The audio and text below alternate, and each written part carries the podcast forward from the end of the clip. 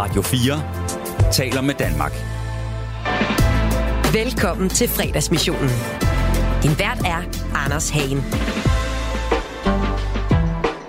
Og vi sidder her, selvom det er langfredag. Vi sidder her live her på Radio 4. Det her det er selvfølgelig kanalens helt egen fredagsbar, fredagsmissionen, som sender live i dag. Jeg synes bare, der er så mange programmer og alt det, der foregår, øh, simpelthen er optaget, og det synes jeg er en skam, fordi der er masser af mennesker, der gerne vil høre live radio, også når de holder fri. Jeg ved ikke, hvad du laver lige nu. Måske er du på vej til en påskefrokost. Det kan være, at du ligger derhjemme og slapper af efter en påskefrokost i går. Men der er ingen slinger i påskevalsen herinde hos øh, undertegnet Anders Hagen, fordi der er fredag, og der er schusser i studiet og rigtig, rigtig godt selskab. Lidt senere her i programmet, så får jeg besøg af en mand, som øhm, han, han lever i den moderne medietid, kan man sige. Han bruger tid på at dykke ned i sådan nogle mørke afkroge og foras på øh, det dybe, mørke internet, hvor at øh, man kan bestille en lever eller en nyre eller et håndvåben, og simpelthen få det leveret til sin øh, hoveddør uden problemer. Det er sådan noget, han laver i sin fritid, i hvert fald at skrive artikler om det. Det er Frederik Kullager, internetkorrespondent hos Zetland, som kigger ind lidt senere med en masse ret vilde historier fra, fra internettet.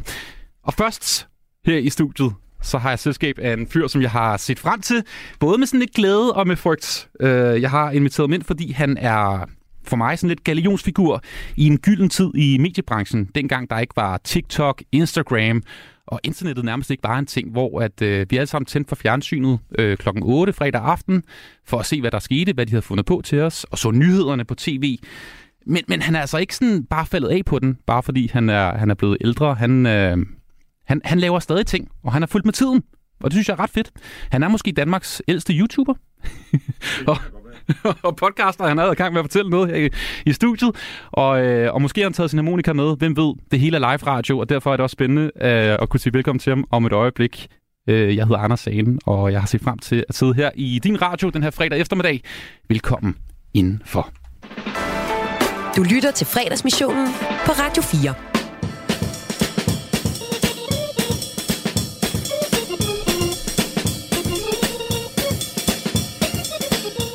Reimer Bo Christensen, velkommen ja. indenfor. Tak skal du have. Og skål i uh, Bourgogne. Ja, det har jeg bedt om, og det har jeg fået, og det er en fremragende hvidvin. Ja, den kommer også herinde fra dit uh, gamle hud. Du Ja. er jo gammel indre bydreng Ja, i det er København. pisserende dreng. Ja. Ja. Jeg har boet i opgangen her, nummer 43, op ovenpå, på Det er- sal, Så vildt, du kommer. i otte år. Så det er jo at komme hjem. Jamen, det er Et godt af så. mine hjem. Ja, skål. Kan du smage af noterne af citrus og pære? Uh, det skal jeg lige...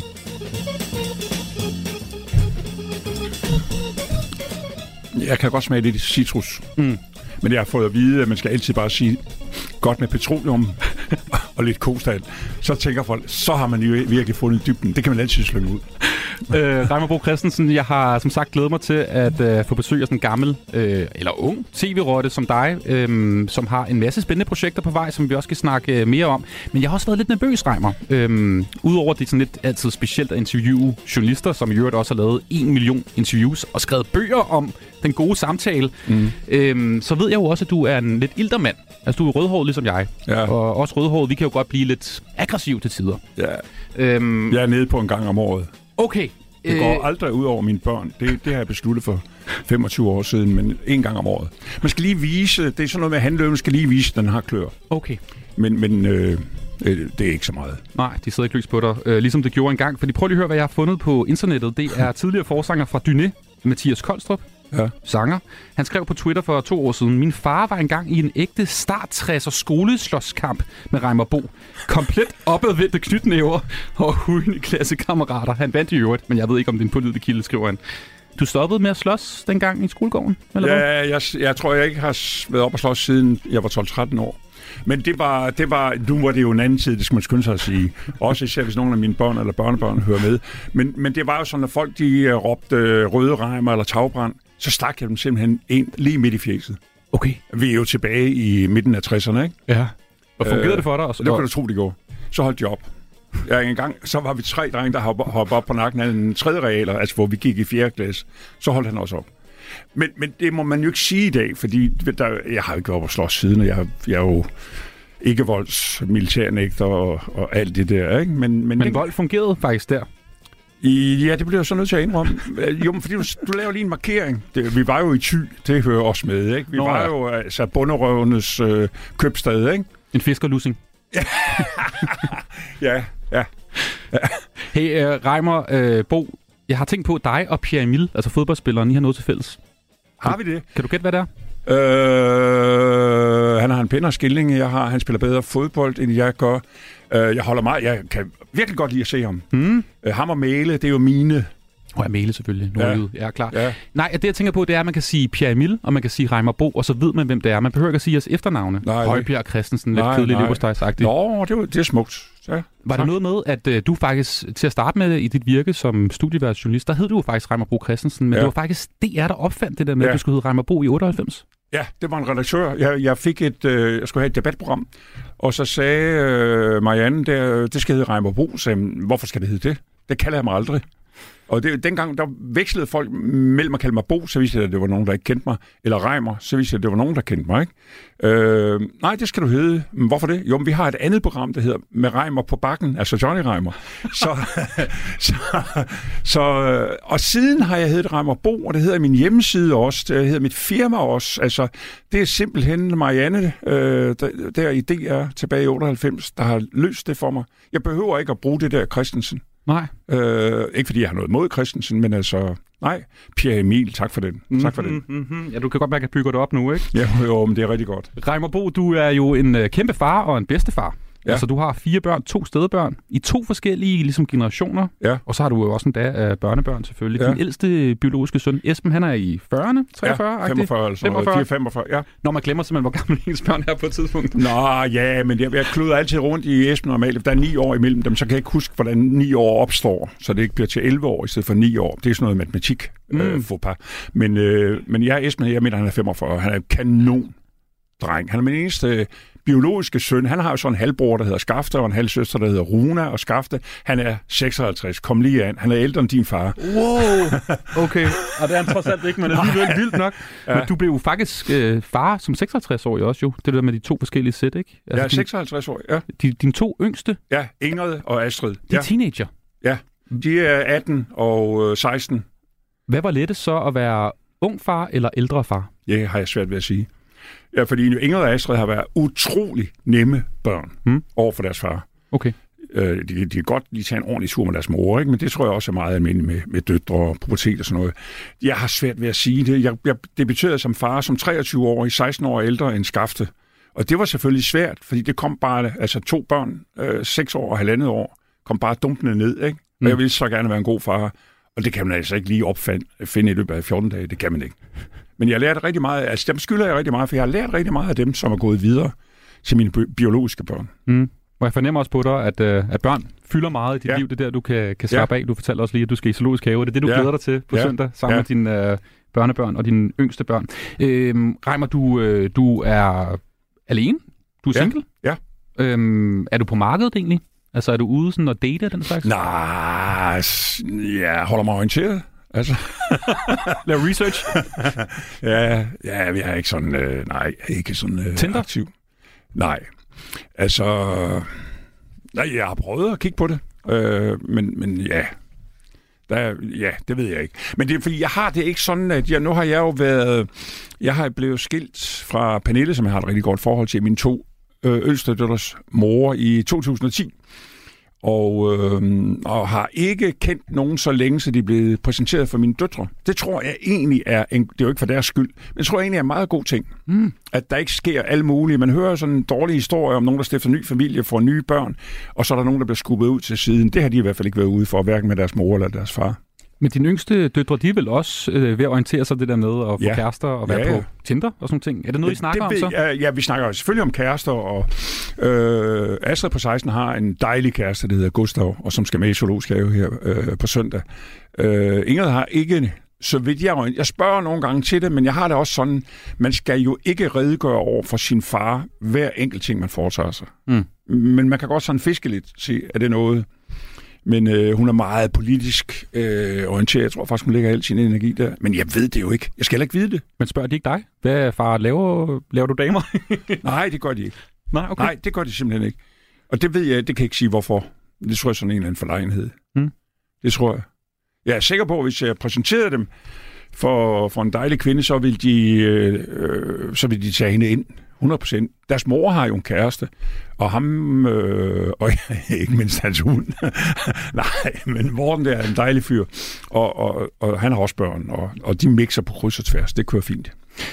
Reimer Bo, du havde jo en slags sådan rockstjernestatus i, i nullerne, hvor du var Mr. News i, i DR, Danmarks Radio, og du var også ham, man ringede til og kørte ind, når der var store begivenheder. Nogen i kongehuset skulle giftes, begraves, ja. forlås, hvad ja. ved jeg. Ja. Øhm, og så husker jeg især et øjeblik, øhm, og det ved jeg, det, det kan jeg jo så spørge dig om, men der er et særligt øjeblik øhm, med dig som, øh, som studievært, det var i forbindelse med valget i 2007, øh, som der står meget klart i min hukommelse, jeg sad og så det her, jeg er meget politisk interesseret, hvor du simpelthen ødelægger Nasser Carter, mm. og måske også hans politiske karriere. Prøv at høre.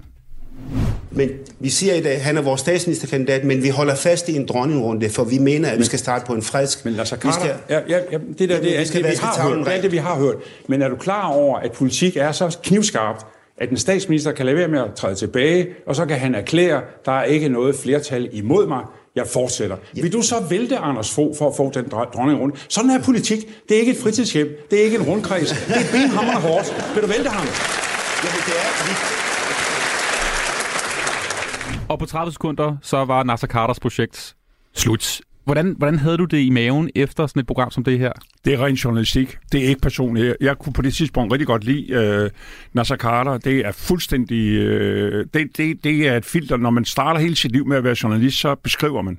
Og så går man efter en god historie. Jeg har interviewet folk, jeg er enige med at gået hårdt til den, og folk, jeg er uenige med. Det har altid været en æresag for mig, at man ikke kunne regne ud, Altså, man har altid, der har altid været sådan nogen, hvis der kommer over i sådan noget BT-segment, der sådan har skrevet røde reimer og sådan noget.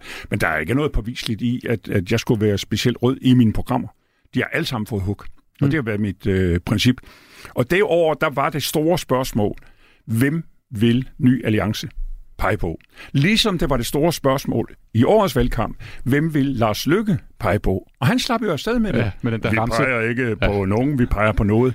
Og der kan jeg også sige, at der, hvis du rykker tilbage til 2007, så vil den daværende relationschef og jeg sige, om vi så skal bruge et kvarter, så starter vi med det. Han slipper ikke ud af det studie, før han har svaret på det.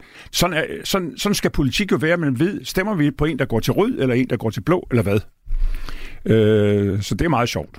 Og måske hvis øh, tiden var gået en anden vej, eller du havde lavet noget andet, så, så var du ikke endt i et studie, så var du måske endt på de skrå brædder. Fordi jeg har fundet ud af, at du jo var skuespiller ja. i starten af 80'erne. Prøv ja. at se, det er et klip fra 1983, øh, hvor man ser en ung Reimer Bo komme ind hos øh, Ole Ernst. Prøv at høre her. Ja.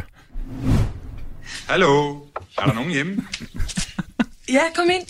Ja, der står jo adgang for putter herinde. Oh, fan, Det er Tom. Han er vikar for Grete.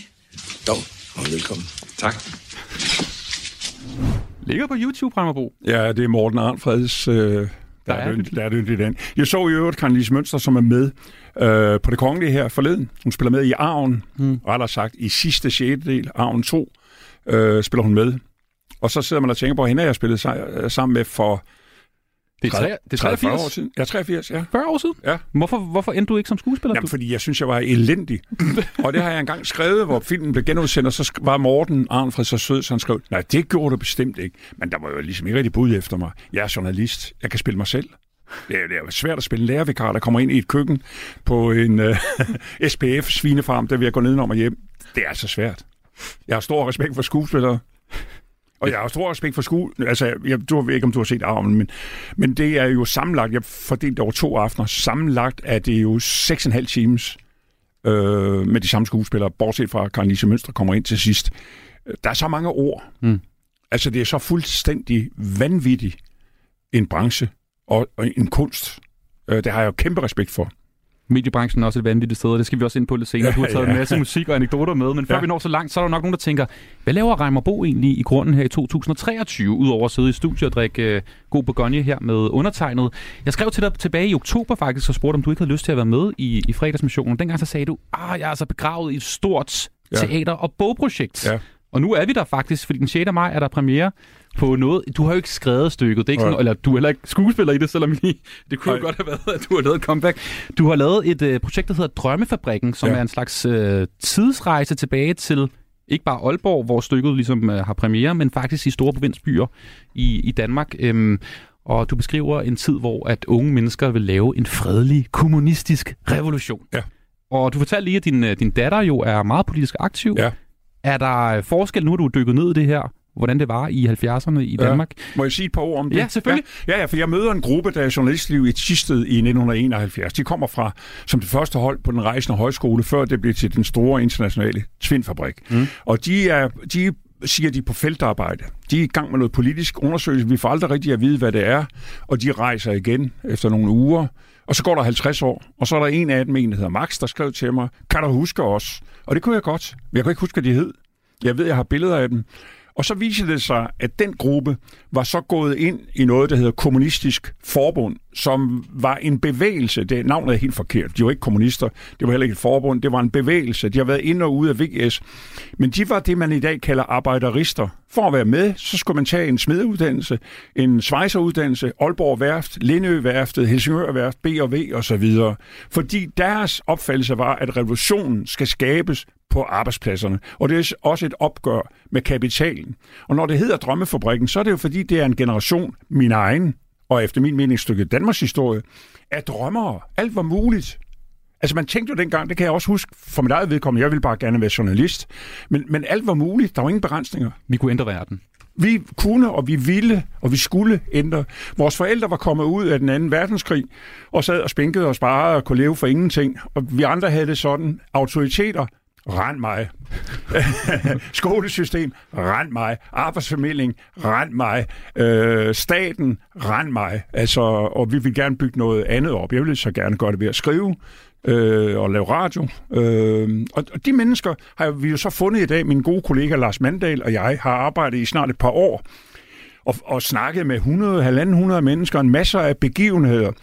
Og den research, fordi vi tænkte alligevel, en bog kan jo ikke finansiere et par års arbejde, så vi tænkte en ny platform. Sådan er det jo i dag. Det er indhold, der er guld værd. Det er platformer, man skal have. Hmm. Og vi tænkte ikke på Radio 4, men vi tænkte på Aalborg Teater. Drømmefabrikken, da revolutionen kom til Aalborg. Og Hans Henriksen, direktør på Aalborg Teater, han blev meget begejstret. Og de har nu premiere om en måned, altså 6. maj, på Drømmefabrikken, hvor nogle af virkelighedens personer spiller med, og nogle af nutidens unge spiller med. Mm-hmm. Øh, jeg, kender ikke, jeg kender ikke stykket, jeg kun, kun hørt om det, men det bygger jo på den historie øh, om de unge drømmer for 50 år siden. Jeg glæder mig sådan til at komme til, til premiere på det. Og så er du på vej ind i, jeg synes jo, at den første generation efter min egen, som virkelig har noget at byde på, det er klimagenerationen. Altså den generation, som påvirkede, som blev kaldt klimatosser af Pia Kærsgaard. Mm. Fordi de væltede øh, folketingsvalget i 19 nu druknede de meget her. Øh, ja, der kom lige corona og ja, krig, og, krig og, og så videre. Ja. Og, og, og, men, men der er stadigvæk en generation, øh, for hvem det er klima, det er køn, det er lighed. Klassekamp også? Klassekamp også, ja, det er det.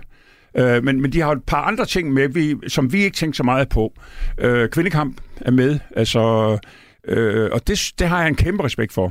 Jeg snakker rigtig meget med min, med min 18-årige datter om det. Hendes lille søster, det er Sankt Anne og musik. Og det er sådan en anden del af... Jeg er selv gået i, i musiklinje og selv meget interesseret i, i musik. Så de, de er udviklet sig vidt forskelligt. De var helt ens og falske tvillinger, da de var små. Der er kun to og et halvt år imellem dem. Ikke? Men, men øh, Ingrid, hun bringer den dagsorden med ind.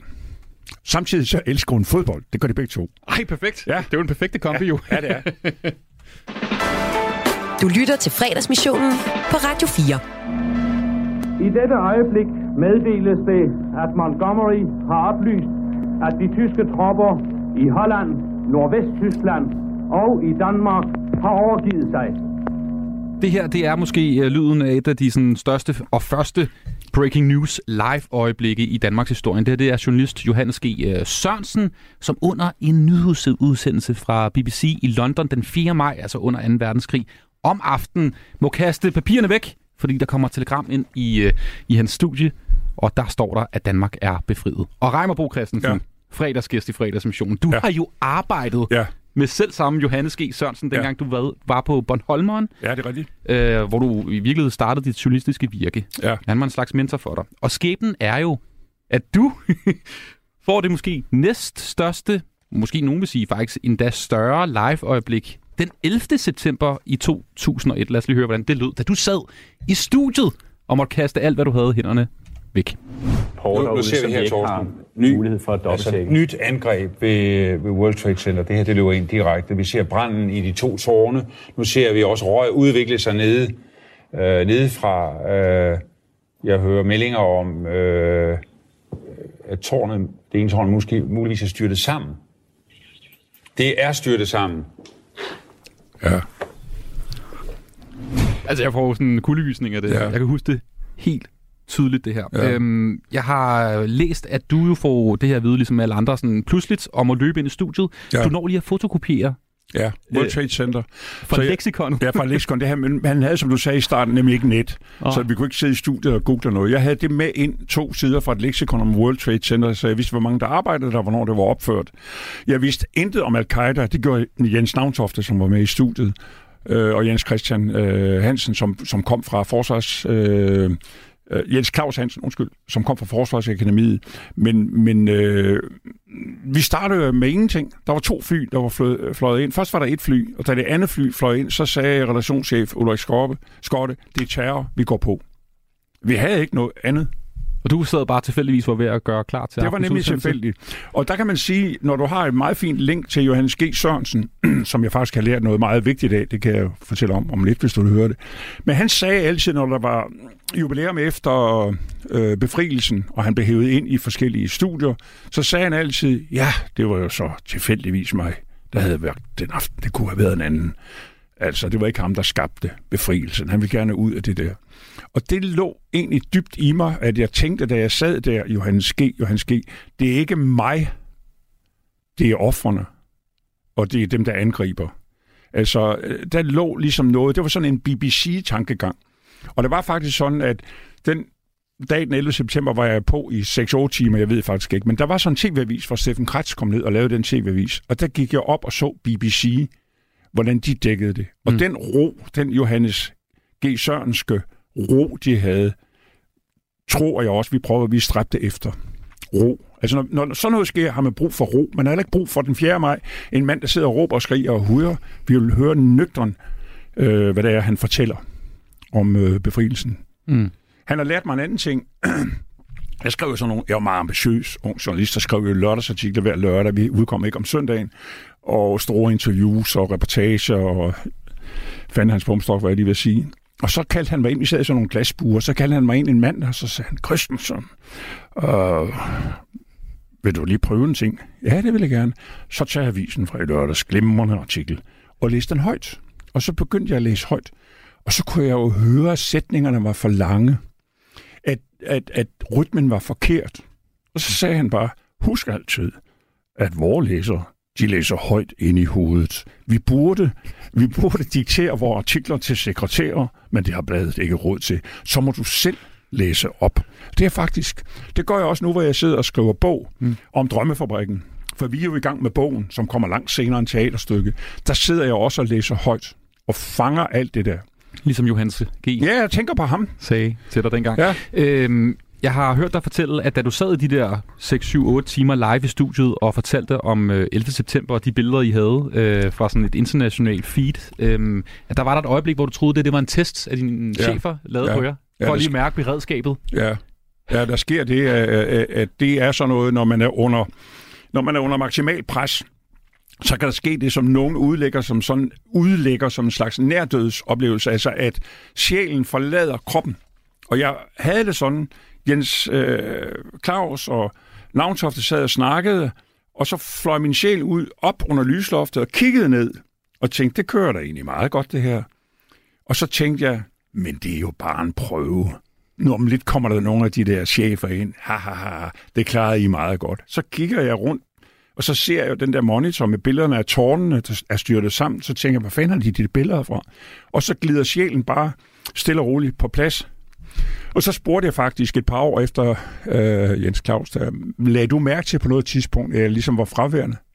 Og så fortalte jeg, hvornår. Nej, det gjorde han ikke. Så det kan man altså godt gøre, men det er sådan overload, et psykisk overload, hvor du jo ikke kan forholde dig til de enkelte mennesker, men du får så mange informationer, så mange indtryk, og det er tusinder af mennesker, der drejer sig om, at du, du kommer under sådan et overload. Men for ikke at bryde sammen, for ikke at lade dine egne følelser køre, så kan der ske sådan en reaktion der. Det har jeg oplevet. Bo, hvordan er det egentlig at tænke over, at det her klip med dig, der sidder i nyhedsstudiet i den gamle tv-by, hvor det er dig, der fortæller om 11. september, det er jo sådan et klip, som om 50, om 100 år, jo nok vil blive vist, når man skal markere 11. september, fordi det er jo trods alt et ja. stort kapitel. Ja. Øh, alla øh, befrielsen i 2. verdenskrig. Hvordan, hvordan har du det med det, at du Det ligesom... kan jeg ikke noget forhold til. Du er ligeglad? Nej, du kan ikke sige, at jeg er ligeglad, men jeg har bare ikke noget forhold til det. Du sad jo midt i det. Ja, ja. Men det, har jeg, det er ikke mig. Jeg forbinder det ikke med mig. Det gør jeg ikke. Altså, jeg, jeg, jeg, kan sige, at det var så tilfældigvis mig, der fik øh, opgaven. Jeg var den senest ansatte studievært, som sad der til. Der var ikke andre studieværter. Der var en, der skulle møde, jeg tror, Kretz skulle møde lidt senere. Og, øh, og der sad jeg med den. Det kunne lige så godt have været ham. Øh, og det, det forhold har jeg egentlig til det. Jeg håber, at det klip er historisk, ikke ud fra, fra mig, men ud fra, jeg håber ikke, det bliver overgået. Det håber jeg ikke. Du lytter til fredagsmissionen på Radio 4.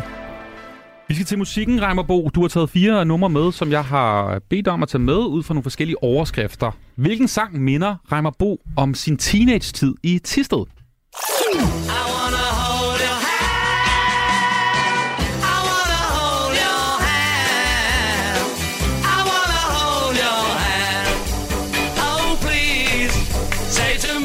Det er jo selvfølgelig The Beatles. Ja, det kan det jeg godt høre. Ja.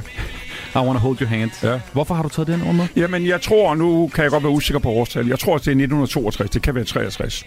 Jeg er bydreng i importøren. Mm. Øhm, og cykler på en gul cykel, og øh, bydreng mødes på forskellige bar i Tisted. Øh, kaffebar. Og jeg tager ind på Safari Bar nede i Østergade. Den kender du selvfølgelig ikke, men der vil være en eller to af lytterne, der kender den. Og så kommer jeg ind, og der er en jukebox, og der har lige været en, der skifte plader ud, og så kører det der nummer. Og jeg har hørt masser af Shiv 413 og Four Jacks og Blue Boys, og jeg har også hørt Cliff og Elvis. Det har ikke rykket. Det der, der havde det bare sådan... Prøv at høre den rytme. Ikke? Ja. Og det er bare med øh, to guitarer, en bas og øh, Ringo på trommer. Det revolutionerede fuldstændig min musikopfattelse. Hvad synes pigerne om uh, Beatles i Tisted på det tidspunkt? Jamen, de var Vidste på vej derhen. Okay. Ja, ja, ja, vi dansede til det ved sådan nogle øh, konfirmationsfester og sådan noget. Konfirmationsfester. Ja, det var det. ja, det er sjovt. Ja. ja, klart. Og på det tidspunkt var der også noget med, at der var uh, piratradio ude i Nordsøen, ikke? Ja, ja. Bo, som du ja, ja. til, Radio Ja, ja. Luxembourg og sådan noget. Jo, jo, når folk fortæller om, at de har hørt Radio Mercur, det var jo den rene øh, altså, kristelige lytterforening ved siden af Radio London, Radio Luxembourg, Radio Caroline. Altså, de lå på skibe ude i Nordsøen. Der kunne man høre, øh, der kunne man høre Sgt. Pepper en måned før den udkom på en af de stationer, som annoncerede, at ved midnat, det vil sige klokken 1 dansk tid, der ville de spille hele den LP, hvor der ikke var mellemrum. Og vi lå, min bedste kammerat Torben og jeg, vi lå og hørte det, øh, hvor vores fædre ville ikke have, at vi nå med de der radioer inde på vores værelse, og kom i skole næste dag, bælgerøjet og sagde, der er sket en revolution. Der er nogen, der har lavet en plade i one take, alle numrene. Tak for hver en dybfølt mening der blev en rodfæstet forgrening Tak for mad og smuk musik Tak for alt som faktisk gik Og det her det er jo lidt anden stemning end uh, konfirmationsfester i sidste mm. Det er så smukt. Det er et nummer, som du bliver rørt af. Ja, Forklar. meget. Jamen, første gang jeg så det, det var faktisk på Facebook, hvor øh, Jens Lysdal, som han hedder, han har skrevet sangen, han fremfører sangen, han har fået lavet en optagelse, som tilfældigvis sidder Henrik Nordbrandt mm. i forgrunden, og, og er opslugt af den fine tekst og melodi. Og den lægger han så op dagen efter, at Nordbrandt er død. Og det er simpelthen så smukt. Og jeg går selvfølgelig ind og finder det nummer på, på Spotify og, og begynder bare at skamhøre det. Og jeg, jeg har hørt det siden dengang. Øh, øh, altså 200-300 gange. Og så skrev jeg til Jens, at det var simpelthen et fantastisk nummer. Hør, bare mellemspillet. Ta, ta, ta, ta, ta. Det er så tilbagelænet. Overskud. Overskud. Og så øh, skrev han, øh, det ville han skulle have, øh, det ville han, den ros ville han have live. Og så mødtes vi. Og øh, så har jeg så skrevet til ham, ja, nu var det så en, en aften, og der var forskellige ting. Nu skal vi have en frokost. Det skal vi så i morgen. Og jeg glæder mig. Og jeg skal ind og høre ham. Nu skal jeg des, desværre, eller heldigvis, til Sicilien. Han spiller, mens jeg er dernede. Men jeg skal ud på bryggen og høre ham, når jeg kommer hjem. I København? Ja. Hvor han kommer med sit, øh, sit band. Og jamen, jeg synes simpelthen, det er så godt, det nummer. Men det er jo lidt en sang, som jeg forbinder med farvel til livet, Ja, begravelse. ja. Er det noget, som der er noget, du tænker over? Ja, det, har, det er det, og jeg, har- jeg har tænkt mig at sige til ham i morgen, at medmindre jeg bliver helt op i 90'erne, så kan der jo komme andre numre. Så vil jeg have aftvinget et løfte om, at han vil spille den ved min begravelse. Jamen, det er rigtigt. Okay. Og det, jamen, det, jeg har sådan et, et fuldstændig, øh, altså, det ved jeg ikke, man skal sige, fatalistisk forhold til sygdom og død. Mm. Så jeg kan godt snakke om, jeg har også snakket med mine børn om det. Mm. Jeg føler ikke, det trækker derhen, men jeg har sådan et afklaret forhold. Jeg Michael Bertelsen har ikke ringet og spurgt, om du være med i det sidste. Nej, det kommer han nok heller ikke til. Det tror jeg, det tror, det tror jeg tr- trods alt heller ikke, han gør.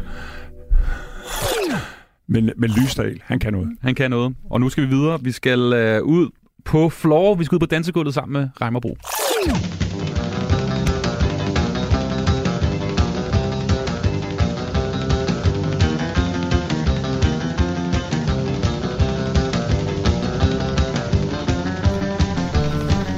Bro. Det er sådan en rigtig surfernummer, det her. Ja, ja. Ja, det kan godt være. Wipeout. Er det ikke et Ja. surferterm? Jo, det, jo, det er det sikkert. Jamen, det er det sikkert. Øh, jeg hørte jo det nummer. Det er, det er Winters, der spiller det her. Ikke? Men jeg, jeg havde jo set øh, under Jazzfest, Vinter Jazz Festival, der kom nogen, der hed Allheimers. To orler og trommer. Mm. Og så tænkte jeg, det skulle godt. På kajak bar. Og så øh, skrev jeg en sms til min gode ven, øh, advokat René Offersen, som elsker jazz. Og øh, bare for at nævne noget, så var han jo, øh, så var han jo forsvarer for Inger Støjberg i rigsretten, og han er forsvarer for Claus Hjort nu i den sag, der kommer mod ham. Og René sagde, yes, og vi kommer ned, og vi hører de der gutter. Nu er det jo så ikke med all her, men det er fuldstændig den rytme. Og de havde jo ikke spillet mere end fire takter, så strømmede folk ud på dansegulvet. Og det gjorde I også? Nej, så sker der det. Vi sidder jo der, vi er de gamle, og vi har fået stole. De fleste står op, og vi har fået stole, og vi sidder der, og vi henter drinks, og vi bliver sådan... Og så... Øh, på et tidspunkt, så kunne jeg bare ikke holde mig tilbage. Der skal du se et dansegulv på kajakbar, som er fyldt med unge, smukke, dejlige, livsglade mennesker. Og der er jo bare det gode, som der også var dengang. Jeg var jo, du danser ikke med nogen. Du danser. Og så glæder jeg ud i det mylder der, som jo er, er, som jo er omfavnende som jo lukker op. Der er jo ikke sådan nogen ting, hvad fanden skal den gamle mand her øh, overhovedet? Det er livsglæde, det er musik. Og de der drenge, de havde ikke deres guitarist med, men de der drenge, Allheimers, det kan jeg anbefale. De spiller jævnligt rundt forskellige steder. Det er helt vildt. Hvordan, øh, altså, hvordan dansede du der til det her? Hvad, Ligesom hvad de andre gjorde. Og hvad er det? Bare vildt? Raver? Ja, ja, ja, og så holder du jo selvfølgelig rytmen. Ja. Ja. Jamen, det man jo i al dans. Det tænkte jeg sgu ikke nærmere over. Jeg blev bare hævet ud. Altså, jeg kan godt have det sådan, som så mange andre nogen siger. Jeg skal ikke med ud at danse, for så har jeg sådan, nej, ikke lige den musik der. Men den her musik, den har så meget rytme, at det kører.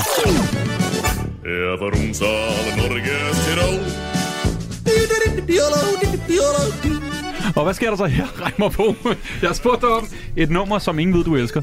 Ja. Og det, det, det må jeg om, det havde jeg ikke lige troet, det her. Det er Polkabjørn og Kleine Heine. Ja. Øh, jeg er fra Romsdalen, Norges Tyrol. Skru lige lidt op igen.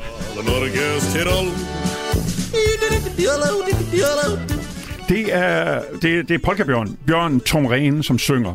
Han er såkaldt, øh, han er jodler og strubesanger. Det kan jeg høre. Og øh, han spiller så sammen med øh, Kleinheine, så, og de er begge to øh, i Bergen på øh, Jazzkonservatoriet. Og jeg så den på en jazzfestival på Finse, altså oppe i Hardangervide, og var fuldstændig totalt vild med den. Og jeg besluttede, jeg blev formand for Publicistklubben, jeg ville hyre dem, og jeg fik også faldet dem ned i pris. Og så synes de andre ikke, det var lige var noget. Og så kom der corona, og det ene og det andet, og så besluttede jeg, nu vil jeg have dem det sidste år, jeg er formand, og så vil jeg skide på, hvad de siger. Men der havde Bjørn Tommerin vundet en, øh, en stor konkurrence i Norge, der hed Stjernekamp, hvor man skulle synge blues, øh, pop, country western, opera og så videre. Og der stillede han op som sanger, og han vandt den konkurrence. Wow. Så var prisen tredoblet. Og der man sige, jeg var så meget forud, vi kunne have fået dem for ingenting. Det kunne vi så ikke, da han øh, havde vundet den der stjernekamp. Men du er en god forhandler, det ved jeg jo fra dengang, du var øh, polfoto, ikke? Jo. Chef for det. Der har du lært nogle forretningstricks, så du burde jo Ja. kunne måske Der forhandler ja. noget pris stadigvæk, eller hvad? Nej, nej, for jeg, jeg snakker med dem, og så siger så deres manager, jamen jeg husker godt, at du forhandlede os ned, og det var fint. Men de, er, de har lige nu 42 koncerter, så der er ingen mulighed i efteråret, hvad har det været, 22. Mm. Der, der er ingen, eller foråret 22, der er ingen muligheder. Der er lukket af. Hele Norge ligger og ruller sig rundt for at høre det her. De er helt vilde med det. Og jeg, jeg så en tv-udgave, hvor der sidder en voksen mand og græder sig, eller griner så meget, han får tårer i øjnene. At de, de, de, de rammer bare fuldstændig ind i den der norske nerve og min. Mm? Talentspotter, Reimer Bo Christensen. Ja. Du har mange talenter. Ja, ja.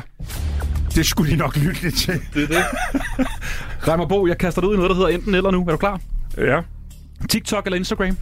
Instagram. Er du på TikTok? Nej. Jo, jeg er på TikTok, men jeg, jeg har ikke rigtig brugt det. Og det er ikke noget at gøre med, at kineserne sidder og lurer på os, for det gør de jo. Hvor, hvor end de kan komme til det, men, øh, men det, det siger mig ikke det store. Hvad er gået mest af mode? Hvide ældre mænd med baggrund i mediebranchen eller harmonikaen?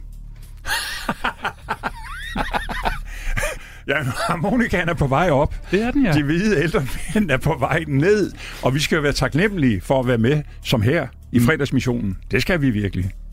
Hvor man vil man først se Reimer Bo være reklamesløj... øh, Sløj... Prøv at tage igen. Hvad mm. vil man først se Reimer Bo reklamere for? Vita Pro-reklamer eller Dansk Landbrug-reklamer? Ja, ingen af delene, og slet ikke Vita Pro. Hvorfor ikke det? Åh, det har ret. Der er masser, der ja, gør det. ja, ja. Jeg har læst en analyse af det. Ja. Altså, det, det er jo ingenting. Nå, det, det virker ikke. Du kan lige så godt gå, øh, tage noget affald ned fra Netto og så putte det i pilleform. altså, det kan ingenting.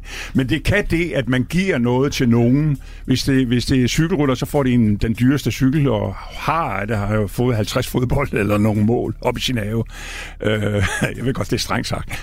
Det tror jeg ikke for fem øre på. Det gør jeg ikke. Vita Pro, I kan godt lade være med at ringe til Reimer Bo. Ja. Hvad var sværest? At stoppe med at ryge, eller at have teenagebørn i starten af 70'erne? Øh, start, øh, at stoppe med at ryge, det brugte jeg virkelig øh, en del år på. Var det noget med, det var Anders Fogh, der fik dig til at stoppe med at ryge? Nej, men det var et vedmål med ham. Okay. Øh, netop i valget... 2005? Ja, ja du, du er godt med.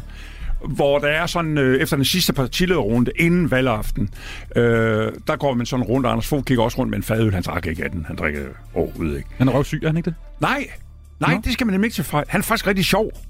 Men, men det kan man jo ikke vide, fordi der er han ikke nødvendigvis på skærm. Nej, jeg kan faktisk rigtig godt lide ham. Han har en, en sådan rigtig Viborg-humor. Altså sådan lidt underdrejet, mærkelig, sjov humor. Og så går jeg hen til Anders Fogh, og så siger jeg til ham, Nå, hvad så med dig? Øh, og det var jo så hans første genvalg øh, efter 2001. Hvis du bliver genvalgt, så holder jeg op med at ryge. Og så udfordrer jeg dig på 100 km. Modtaget, sagde så Anders Fogh. Øh, hvorfor det? Så sagde jeg jo, fordi hvis nu du bliver genvalgt, og jeg holder op med at ryge, så har jeg en klemme på dig. Hvis ikke du opfører dig ordentligt, så begynder jeg bare at ryge igen. Og det lykkedes. Ja. Reimer Og vi kørte 100 km. Ja, det, ja. der har jeg hørt. Og kørte fælles i mål. Ja. Var det i Nordsjælland, I kørte op, ikke? Var det ikke sådan noget? Jo, vi kørte op fra Marienborg, og så slog vi en sløjfe op omkring øh, Frederiksborg Slot, hvor vi holdt... Øh, så petfolkene, de havde så sådan nogle øh, energibarer, som vi lige fik. Og så, øh, så kom der en bus med japanske turister, og så siger så den jyske buschauffør, This is the Danish Prime Minister. Og så glodede de og tænkte, det kan jo ikke passe, han står i et TDC-cykeltøj. Sammen med Reimer Bo? Ja, ja, de kan så ikke Reimer Bo i Japan. Det, trods... Ej, tro, tro, Johan Ski Sørensen måske. Ja, men ikke... Nej, nej, nej men, og, og det var bare så fedt. Mm. Og de der petfolk, de opgav bare, fordi de der japanere, de, da de så fandt ud, det er jo helt utænkeligt i Japan, at en, en prime minister øh, kører rundt på cykel. bliver, de bliver jo skudt derovre jo, ja. når man er, er politiker. Ja, det er rigtigt. Øh, hvilket projekt er mest langtidsholdbart ifølge dig? Kasper Julmans landshold, altså med ham i spidsen, eller SMV-regeringen? Julemand. Ja. Hvad tror du på? Ja, det tror jeg. Jeg tror mm. meget på ham. Og jeg er ked af, at det lige med Kazakhstan lige kommer lidt tilbage til det gamle. Ja, netop. Det er vi glemt, når vi sidder i Mine Hamburg. døtre, jeg, jeg er jo det, der hedder basismedlem. Det koster 100 kroner om året, ikke? Og så jeg kan få to billetter. Og jeg sidder troligt, når de bliver udbudt. Altså Danmark-Frankrig, der sidder jeg i over tre timer for at få to billetter. Og, øh, Jeg tror jeg engang, jeg har hjulpet dig. Jeg har jo arbejdet ude på DBU. Jeg tror engang, jeg har hjulpet dig med nogle billetter derude, hvor du ringede ind eller sådan noget. Hvor jeg sad. Nej, nej, vi er slet ikke ude i sådan noget korruption. Jeg skrev til nogen, og jeg har faktisk set i min mailbox, har vi skrevet sammen. Jeg skrev, kan man tegne et sæsonkort? Og så skrev du, ja, når det er blevet offentliggjort, hvem vi skal spille mod. Aha. Jeg får ikke gratis billetter. Det gør du ikke. Ej, Nej. det, det vil jeg gerne øh, lige Undskyld. sige Undskyld. også.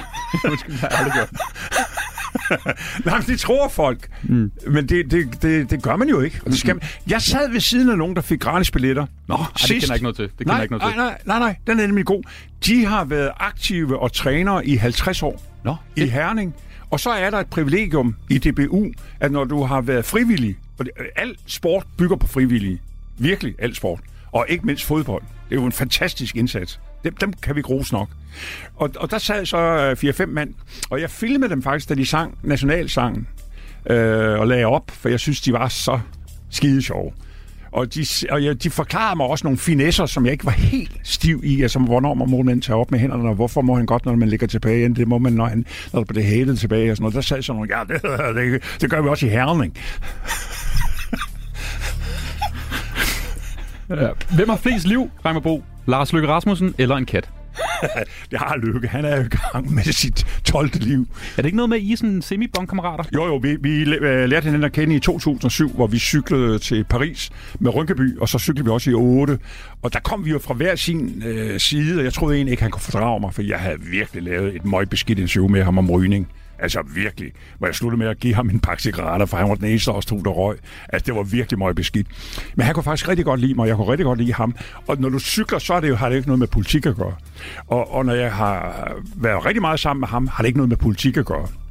Altså, vi skulle en gang ned og cykle på Mallorca, og øh, kommer så i flyet, og Lars kom selvfølgelig for sent, og de holdt flyet, og... Øh, Han skulle ryge. Jamen, så, så er der så en ældre dame, der siger, Nå, nå, du flyver med, med lykke. Ja. Er du noget stort i venstre? Sagde nej. Jeg er bare en, han tror, han kan slå på bjergene på Mallorca, men han vil blive klogere. Fordi de, folk tror, at politikere kun laver politik. Faktisk tror jeg, at politikere rigtig godt kan lide at kende nogen, der ikke har noget med politik at gøre. Hvem vil du helst have skal vende plader til din næste fest? Måske en øh, forsinket 70-årsfest, den blev vist aflyst på grund af corona, ikke? Skal det være Kato eller Jørgen Ja. Demilius? Ja, det, du ved jo så ikke, at Kaso, han er min nevø. Jo, det ved jeg da! Ja, og det skal der selvfølgelig være ham. Prøv lige at fortælle, at det her, det var, altså min hjerne eksploderede, da jeg Ja. hørte, at Kato er din Ja. nevø. Altså, det er din søsters søn. Ja, det er min lille, ældste lille søsters søn. ja. Ja, Thomas Kato hedder han. Øh, han har det der mellemnavn. Det er det ægte mellemnavn.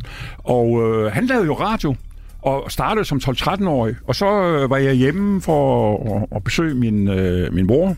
Min far var død en del år før. Så, så, så siger Kato, vil du gøre med ned på, på Radio Limborg i morgen? Jo, jeg skal sende to timer.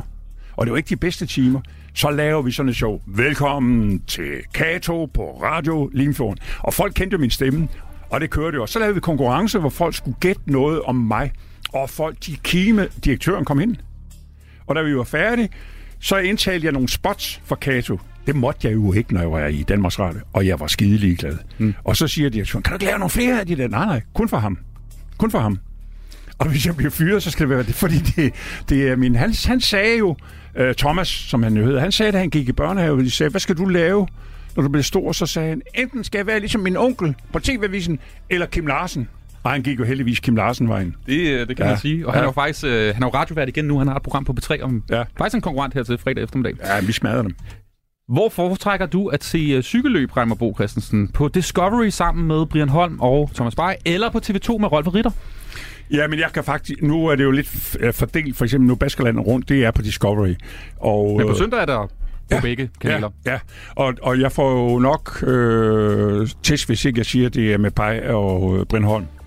Altså, jeg ved ikke, om du så på Instagram, de har lavet en, øh, en video. Ja, du er hvor- meget kritisk øh, videoforbruger, ikke? Jamen, jeg skrev noget til dem, og jeg gjorde vildt grin med den. Og så lavede de sådan en video, Rammerbo er blevet sur. Og så tog de nogle klip fra kloven og lagde ind. Altså, det var faktisk rigtig, rigtig... Det var en stor ære, mm. at bare fordi man skrev til dem, nu, hold nu for helvede kæft med at snakke om de mobiltelefoner. De sad og snakkede, ja, der er færre mobiltelefoner ved løben, end der var tidligere. Og så viser det sig, at netop en mobiltelefon i opløbsområdet gjorde, at der var en, der ikke vandt. Fordi han røg ind i sådan en arm med mobiltelefon. Så skrev, kunne I så ikke bare have fortsat det der? Har forstået det. Hvad, kører I videre med den der mobilsaga? Skipper, den er fæset ind. Nej, Jeg regner godt lige, du, du har jo folk alle steder, du kan skrive til. Ja. Virker det til? Ja. Ja. Ja. Det, øh, du må have en vild telefonbog, Ja, forestiller jeg mig. ja men jeg, jeg er ligesom lært, at Altså i Tisted kunne man jo godt få et afgørende netværk, fordi der boede kun 10.000 mennesker. Nu er vi i større samfund. Jeg har bare som journalist lært, jeg, jeg glemmer aldrig et... Altså jeg har, gemmer telefonnummer. Det er en god idé, tror jeg. Ja. Reimer, vi tager lige en, og den er lidt mere kras, den her. Ja. Den er lidt spændt godt, på. Godt. Hvad har du fortrudt mest i din karriere? Interviewet med Stein Bakker, eller at du sagde ja til at være en del af Danmarks ekspeditionen i 2006? Jamen, jeg har ikke fortrudt nogen af delene, men jeg har slet ikke fortrudt øh, interview med Stein Bakker. Der kom en helvedes ballade ud af det. Du stoppede på det her jo. På grund af det, ikke? Nej. Ja, jo, jeg stoppede i... An... Det er jo sådan lidt indviklet. Først havde jeg sagt op og var stoppet, og så fortsatte jeg som freelancer. Og så kom jeg op og toppes med en direktør, det kan jeg godt tillade mig at sige, som, som var fuldstændig bindegal rasende over det beløb, jeg fik for det Stein Bakker-interview. Mm. Det var mange penge værd. Det hedder markedspris på dansk. Øh, og det har jeg ikke noget... Øh, når folk siger, ja, men det var jo også et dårligt interview. Nej, det var det ikke. Og jeg sagde engang til en ekstrabladet journalist, nå, nå, men så vis mig dit. Nå, men han havde jo ikke lavet noget. Nej, det er jo det, jeg mener. Altså, jeg, jeg brugte ni måneder på at skaffe det interview. Skaffede hans nummer, fik fat i ham. Har du stadig hans nummer så? Ja. Okay. Ja. Ja, ja, men det er lang tid siden, jeg snakker med ham. Ved du, hvad han laver nu, Stein øh, Nej, og de, de anelser, jeg har, vil heller ikke sidde og offentliggøre. Han skal have lov til at leve i fred og ro. Altså, han er jo... Han kan jo ikke, han kan ikke få en bankkonto, han kan ikke øh, noget som helst. Han, må, han er jo dømt fra, han må ikke være led, i ledelse eller noget som helst. Er han i Danmark? Det tror jeg ikke. Danmarks ekspeditionen, ikke fordi vi skal vade rundt i det, men det er jo stadig ret vildt, også fordi, at lige nu er der jo været rigtig meget om Grønland i form ja. af Sirius-patruljen, det er ja. fantastiske ja, program. Ja, men helt Rabeck det her, Lasse Rabeck. Altså, det er noget af det bedste fjernsyn, jeg har set. Og jeg kender jo godt lidt til forholdene. Øh, han bliver så tredje mand i en Sirius-patrulje, hvor der altså er to mænd, som i forvejen har hårdt og, og stræk med at overleve. Øh, og så skal han proppes ind som den tredje mand. Ligge dernede i fodenden han, og alt det der. Ja, han skal holde liv i sine batterier, og de skal have dem på kroppen. Og altså, det er, han er en kanon, kæmpe fremragende indsats. Men du hoppede ud af Danmarks ekspedition ja. i 2006, ja. hvor at, uh, Peter Geisling kom ind som ja. erstatning. Hvad, hvad skete der? Jamen, jeg kan sige det med, da Geisling kom tilbage, så ringede han til mig og sagde, jeg vil gerne mødes med dig i morgen. Han har jo taget min plads. Og så mødtes vi, så sagde han til, dig, til mig, kære Reimer, du kan noget, jeg ikke kan. Så sagde han, det var sgu da gennemført. Nej, du kan sige fra. Det er simpelthen de værste røvhuller, jeg nogensinde har været sammen med. Hold op. Og det, det, altså resten af ekspeditionen og holdet omkring? Ja, den, øh, den øh, chauvinistiske måde, det foregik på. Det, det, det var jo en af de væsentlige grunde til, at jeg gik ud af det. Det har jeg sådan set aldrig siddet og underholdt med, fordi det, det har jeg ikke haft for. Jeg troede, det var frysninger, eller du fik nej, det dårligt? Nej, nej, nej. Ja, det var jo, altså, det, var, det er minus 40 er minus 40. Og minus 40 er meget værre end minus 20, som i forvejen er. Det, det er der ingen tvivl om. Det prægede jo hele ekspeditionen. Men det foregik på en, øh, en meget uværdig måde, mm. synes jeg. Den måde, man behandlede grønlænderne på. Det synes jeg virkelig. Og det, det har jeg lov til at sige. Var det noget med, at du havde en espresso-maskine med deroppe? Jamen, jeg lå med en fotograf, og så havde jeg købt sådan en, øh, en espresso, du kunne sætte over i øh, en brænder, ikke? Smart. Og så kommer der så en kop ud, ikke? Og jeg havde været her, herovre på den side, der lå øh, brænderiet. Jeg havde købt den bedste espresso, de havde. Og så, øh, så siger jeg til den fotograf der, som var gået fuldstændig introvert, ikke? Og så siger jeg til ham, kan du ikke lige fiske ned og hente to espresso? Så glodede han bare på mig. Så vil du have en espresso? Glodede han bare på mig. Så tog jeg den der frem. Så lave, den kan lave en kop ad gangen. Så gav jeg ham den kop. Så kiggede han, fordi der var faldet nogle bønder ned på bunden af teltet. Nej, hvor det sviner. så kan du kraftigt blive fri. For jeg synes bare, det var fedt at kunne sidde deroppe og drikke øh, en, en rimelig god espresso. Mm. Og det kan lå, et eller andet. Jeg lå maskinen blive til øh, Peter Geisling, og han fortalte, at han og kronprinsen, som også var med i Danmarks ekspedition. Ja, han kom derop, efter jeg havde forladt, og han var der på samme tid som, øh, som Peter. Peter havde lavet, sørget for, at landets kommende konge havde fået god espresso hver aften. Det synes jeg, det var, det var da godt.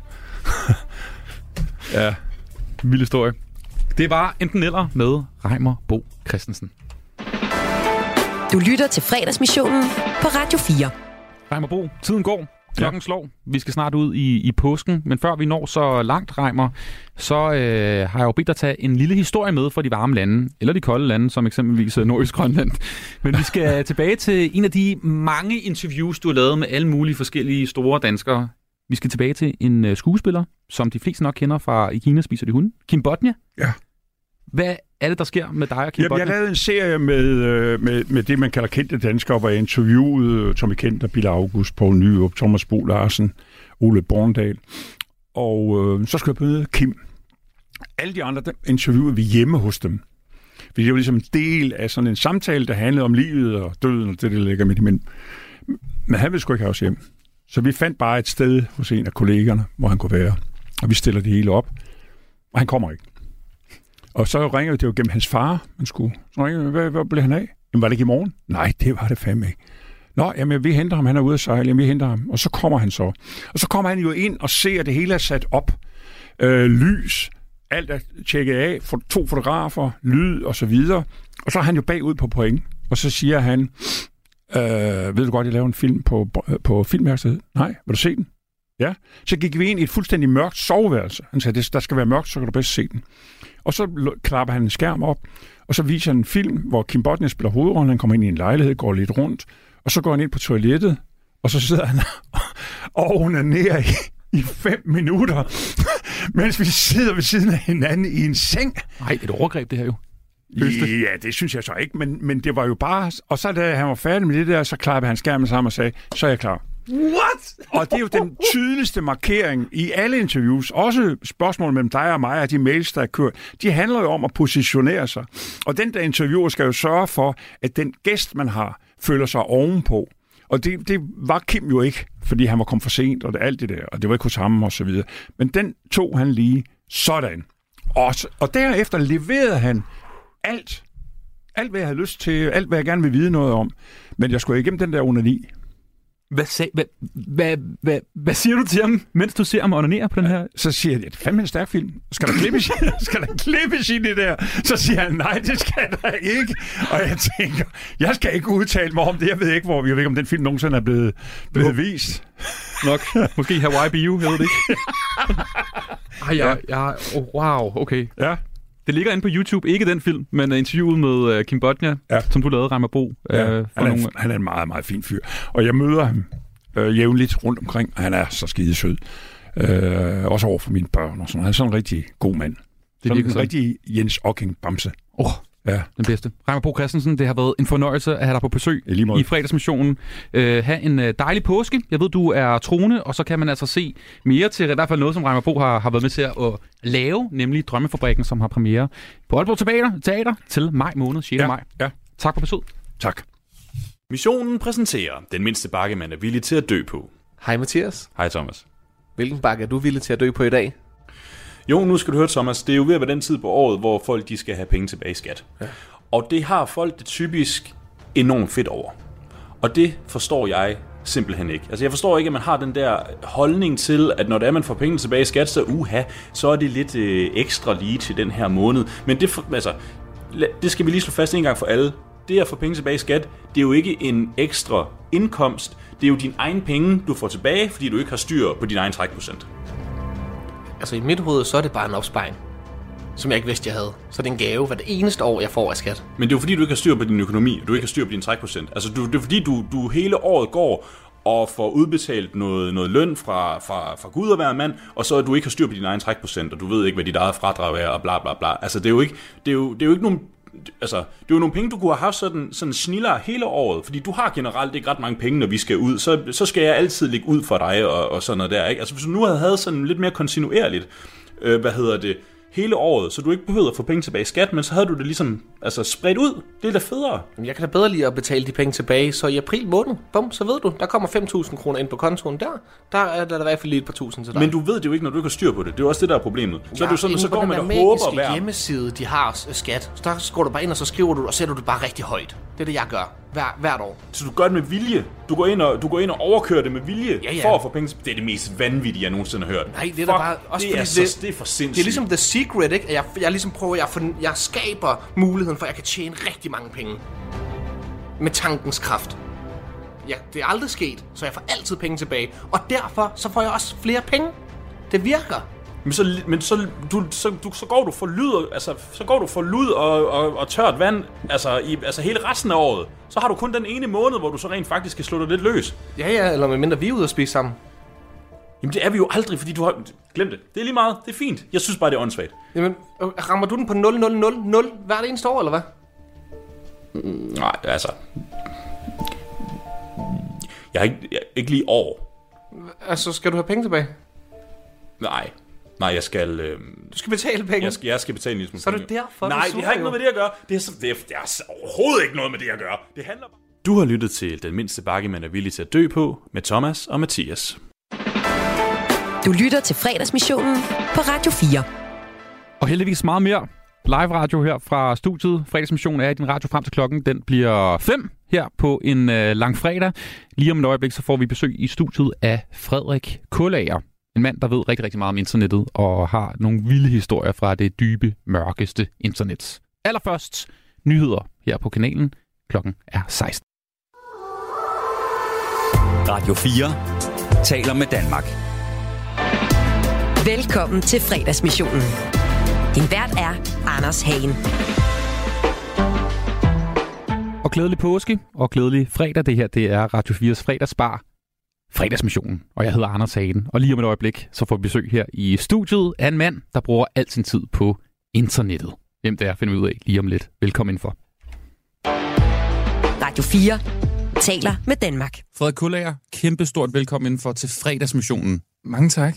Journalist, radiovært kan vi også godt kalde dig, og ja. Ja. internetkorrespondent. Yes, ej, den er jeg glad for, den titel. Over hos øh, Zetland. Mm-hmm. Det nye fremadstormende, det nye, at, ja, det er vel ikke så nyt mere. Vel? Jeg har, været, jeg har været der i seks år. det, det. så, det, så man kan sige, så nyt er det heller ikke endnu. Men det er jo stadigvæk, måske i forhold til mediebilledet, stadigvæk et relativt nyt medie i forhold til det meget brugerfinansieret, ikke? Jo, næsten 100 procent. Du øh, bruger rigtig meget tid og bruger faktisk det meste af dit liv på at forklare internettet. Og det har du som sagt øh, gjort snart i, i seks år ikke, på Zetland, øhm, og har brugt rigtig, rigtig mange timer på at sætte dig ind i teknologi Ja. og, og internet. Altså, øhm, jeg forestiller mig, du har et af de fedeste jobs i Danmark. Hvor mange timer ruller du egentlig sådan skærmtid? Har du egentlig på din telefon? Øh, vil du have, et tjekker? Ja, vil du gør det høre, lige. Vil du høre mit bud? Og så... Jeg kommer med dit bud. Jeg vil sige, jeg Jeg- tror 5 timer og 30 minutter. Er det kun for telefonen? Kun på telefonen. Så den er nok lidt, altså den er nok højere i virkeligheden, ikke? Jeg vil nok tro... Ja, ja, for så lægger du computeren oveni. Det er måske 6-7 solide timer, ikke hver dag. mm, jeg vil sige to en halv. What? Ja. Okay. Den er, den er lavere, end jeg havde forestillet mig. Ej, okay, jeg lyver for mig selv. for sidste uge, der var et dagligt gennemsnit på oh, 4 timer og 38 minutter. Hvorfor siger du, "Ih, det er da, det er da okay, synes jeg? Oh, det er lang tid. Det synes jeg. Uh, det er hårdt at se det på den måde. Hvorfor, har du det, hvorfor får du ondt i maven over at se, at du bruger så mange timer på at stige på din, din telefon? Hmm. Jeg tror bare, at... Ah, Jeg tror bare, jeg prøver virkelig at være bevidst om, at når jeg kigger på den, så gør jeg det, fordi jeg har et formål med at glo på den. Og det tror jeg måske er ved at skride for mig, fordi jeg, jeg er blevet forelsket i TikTok. Og det skal vi ind på. Ja. Fordi du er jo øhm, i mediebilledet, du har været med i Genstart og har udtalt dig forskellige steder. Også ham, man ringer til jo øh, hos flere medier, når der skal siges et eller andet ja. om noget nyt på internettet. Øh, og jeg har jo set dig som sådan en form for ridder øh, fra Kina, som prøver i hvert fald sådan at forsvare TikTok. Mm. Er, du, er du ved sådan at padle lidt i land nu, eller... Øhm, nej, jeg, jeg, jeg står stadig fast. Jeg har stadig TikTok på min telefon. Men øhm, Så Kina sidder og hører det her, vi snakker om nu. ja, så øh, Xi Jinping, du skal lige øh, skærpe ørerne om lidt, når jeg taler rigtig pænt om jeres store sociale medier. Hvordan kan det være, at du stadig øhm, ligesom er på TikTok, når de fleste medier, altså, og selvfølgelig også alle mulige statslige firmaer og, og offentlige, bla bla bla, fortæller deres øh, ansatte, at de skal slette deres bruger? Altså, det er jo en snak, vi faktisk også har haft inde på, på Zetland. Vi er jo også til stede på Zetland og har faktisk en ret stor sådan, brugerbase, og det er et sted, vi møder øh, en he, et helt Danmarks ungdom, som måske det eneste sted i hele den offentlige sfære. Og øh, derfor har vi lavet sådan en, øh, haft nogle lange drøftelser om, at give det mening for os at være der, hvad vil vi få ud af at være der, og øh, hvad vil vi miste ved at slette øh, vores profil, og også ved at slette TikTok fra vores telefoner. Altså med, med Zetland, så, øh, så handler det om, at, at vi er nødt til også at fortælle om TikTok og problemer med TikTok på TikTok. Altså det er bare sådan, du kan ikke fange et menneske på 17, 18, 19, 20 år nærmest nogen andre steder på internettet end TikTok. Som er jo en ret vild ting. Øhm, og for mit vedkommende, jeg kan ikke kalde mig internetkorrespondent uden at være på TikTok. Det følger simpelthen med. Jeg har heller aldrig haft lyst til at være på Facebook, andet end da jeg lige fik det, da jeg var 15 år gammel. Men der har været mange år, hvor jeg har haft lyst til at slette den, øh, det sociale medier, men jeg er blevet på det, fordi det er mit arbejde at være der. Øhm, det svarer til at være Asian-korrespondent og nægte at rejse ind i Kina, fordi man ikke er enig med styret. Øhm, så derfor er, har jeg den stadig. Men det er også fordi, I har øh, rigtig, rigtig mange mennesker, der, der følger med i Zetlands gørne laden, som du måske har været med til at forme og opfinde. Ja, har du ikke det? Jo, deres jo, bror? jeg har helt klart Ja. ja. talt for, at vi skulle være øh, på TikTok, også før alle de andre medier, og forsøge at finde ud af, hvordan filen vi gør det. Mm. Det er, jo, øh, det er jo et fredagsprogram, det her, og vi er på vej på, på påske. Hvordan ser sådan en øh, klassisk fredag ud for, for dig? Sådan en, øh, en mand, der bruger øh, fire og en halv time på mobilen hver dag, og ikke antal timer på, på computeren. Hvad laver du så i weekenden? Er det så der, du kaster den i havet, telefonen, og bare sådan uh, går i send? Nej, nej, jeg vil sige klokken 4 fredag, der plejer jeg at lægge telefonen ned i lommen, og så plejer vi at åbne nogle øl ind på Zetland. Måske øh, køber noget god vin, og så plejer vi faktisk at tage nogle, nogle ret store byture en gang imellem, som starter der klokken 4 og slutter måske enten klokken 10 eller klokken 4 om morgenen. Og så lørdag bruger jeg på at ligge i sengen og øh, øh, minde mig selv om, at jeg er blevet 31. Og så ligger jeg og bruger enormt meget tid på TikTok, sidder og finder sjove videoer, jeg kan sende til nogle af dem, jeg var i byen med aften for inden. Mm. Og så hen ad lørdag aften plejer jeg sådan nogenlunde at komme op i gear. Og enten så, øh, så spiller jeg på min Playstation, eller så tager jeg ud igen. Ej, hvad spiller du på Playstation? Lige nu spiller jeg et spil, der hedder Life is Strange 2, mm. som er et spil, øh, min søster øh, introducerede til mig, som er sådan et meget øh, sådan et spil, der er meget fokuseret på, på fortælling. Der er en meget dialog, og man skal træffe handlingen i spillet for, for spillerens vedkommende, det er at træffe nogle valg, som ret ofte er virkelig svære moralske valg, om rigtigt og forkert. Hmm. Og det er rigtig godt med tømmermænd. Ja, det er rigtig Bravende. godt. Ja, det er rigtig, rigtig godt. Hvordan har du det egentlig med at sidde? Fordi Frederik, du er jo sådan en type, der som sagt bliver, bliver ringet op til. Du er nok nummer et på, på listen, både hos de tabloide medier, men også sådan store medier som DR, øh, når der sker noget på internettet, som sagt. Ja. Øh, hvordan har du det med at sidde her i det her forår sådan, og snakke lidt om dig selv, egentlig? Er det sådan øh, uvandt for dig? Øhm, nej, jeg vil sige, jeg tror, at meget af den journalistik, jeg har lavet, har altid været meget drevet af min egen personlige nysgerrighed, min egen øh, angst. Øh, og øh, angst? Hvad Ja, det? sådan essentiel angst i forhold til internettet, hvor vi er på vej hen. Hvad, hvordan ændrer vores telefon vores liv? Jeg, jeg, altså, jeg ligesom... Det er meget svært at, i Danmark i hvert fald at ringe til en ekspert og være sådan, skal vi være bange?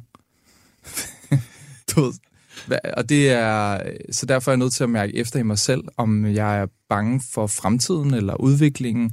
Er jeg bange for sociale medier? Er jeg bange for min telefon? Er jeg bange for aflytning, overvågning? Øhm, så jeg tror, at jeg i mange år har øhm, øh, helt bevidst brugt mig selv som en måde at øh, mærke efter i forhold til, fordi der er ikke nogen, øh, du kan ikke som journalist, er vi meget drevet mod det objektive, men der er ikke rigtig nogen objektiv sandhed, når det kommer til internet og slet ikke til udvikling og teknologi, fordi teknologi er så, en, altså det er jo værktøj, vi bygger og skaber, men de, de, de ændrer os også, når vi bruger dem, og på den måde adskiller internetteknologi sig fra hammeren og brødresteren, ikke? ved at de former os tilbage på en eller anden måde.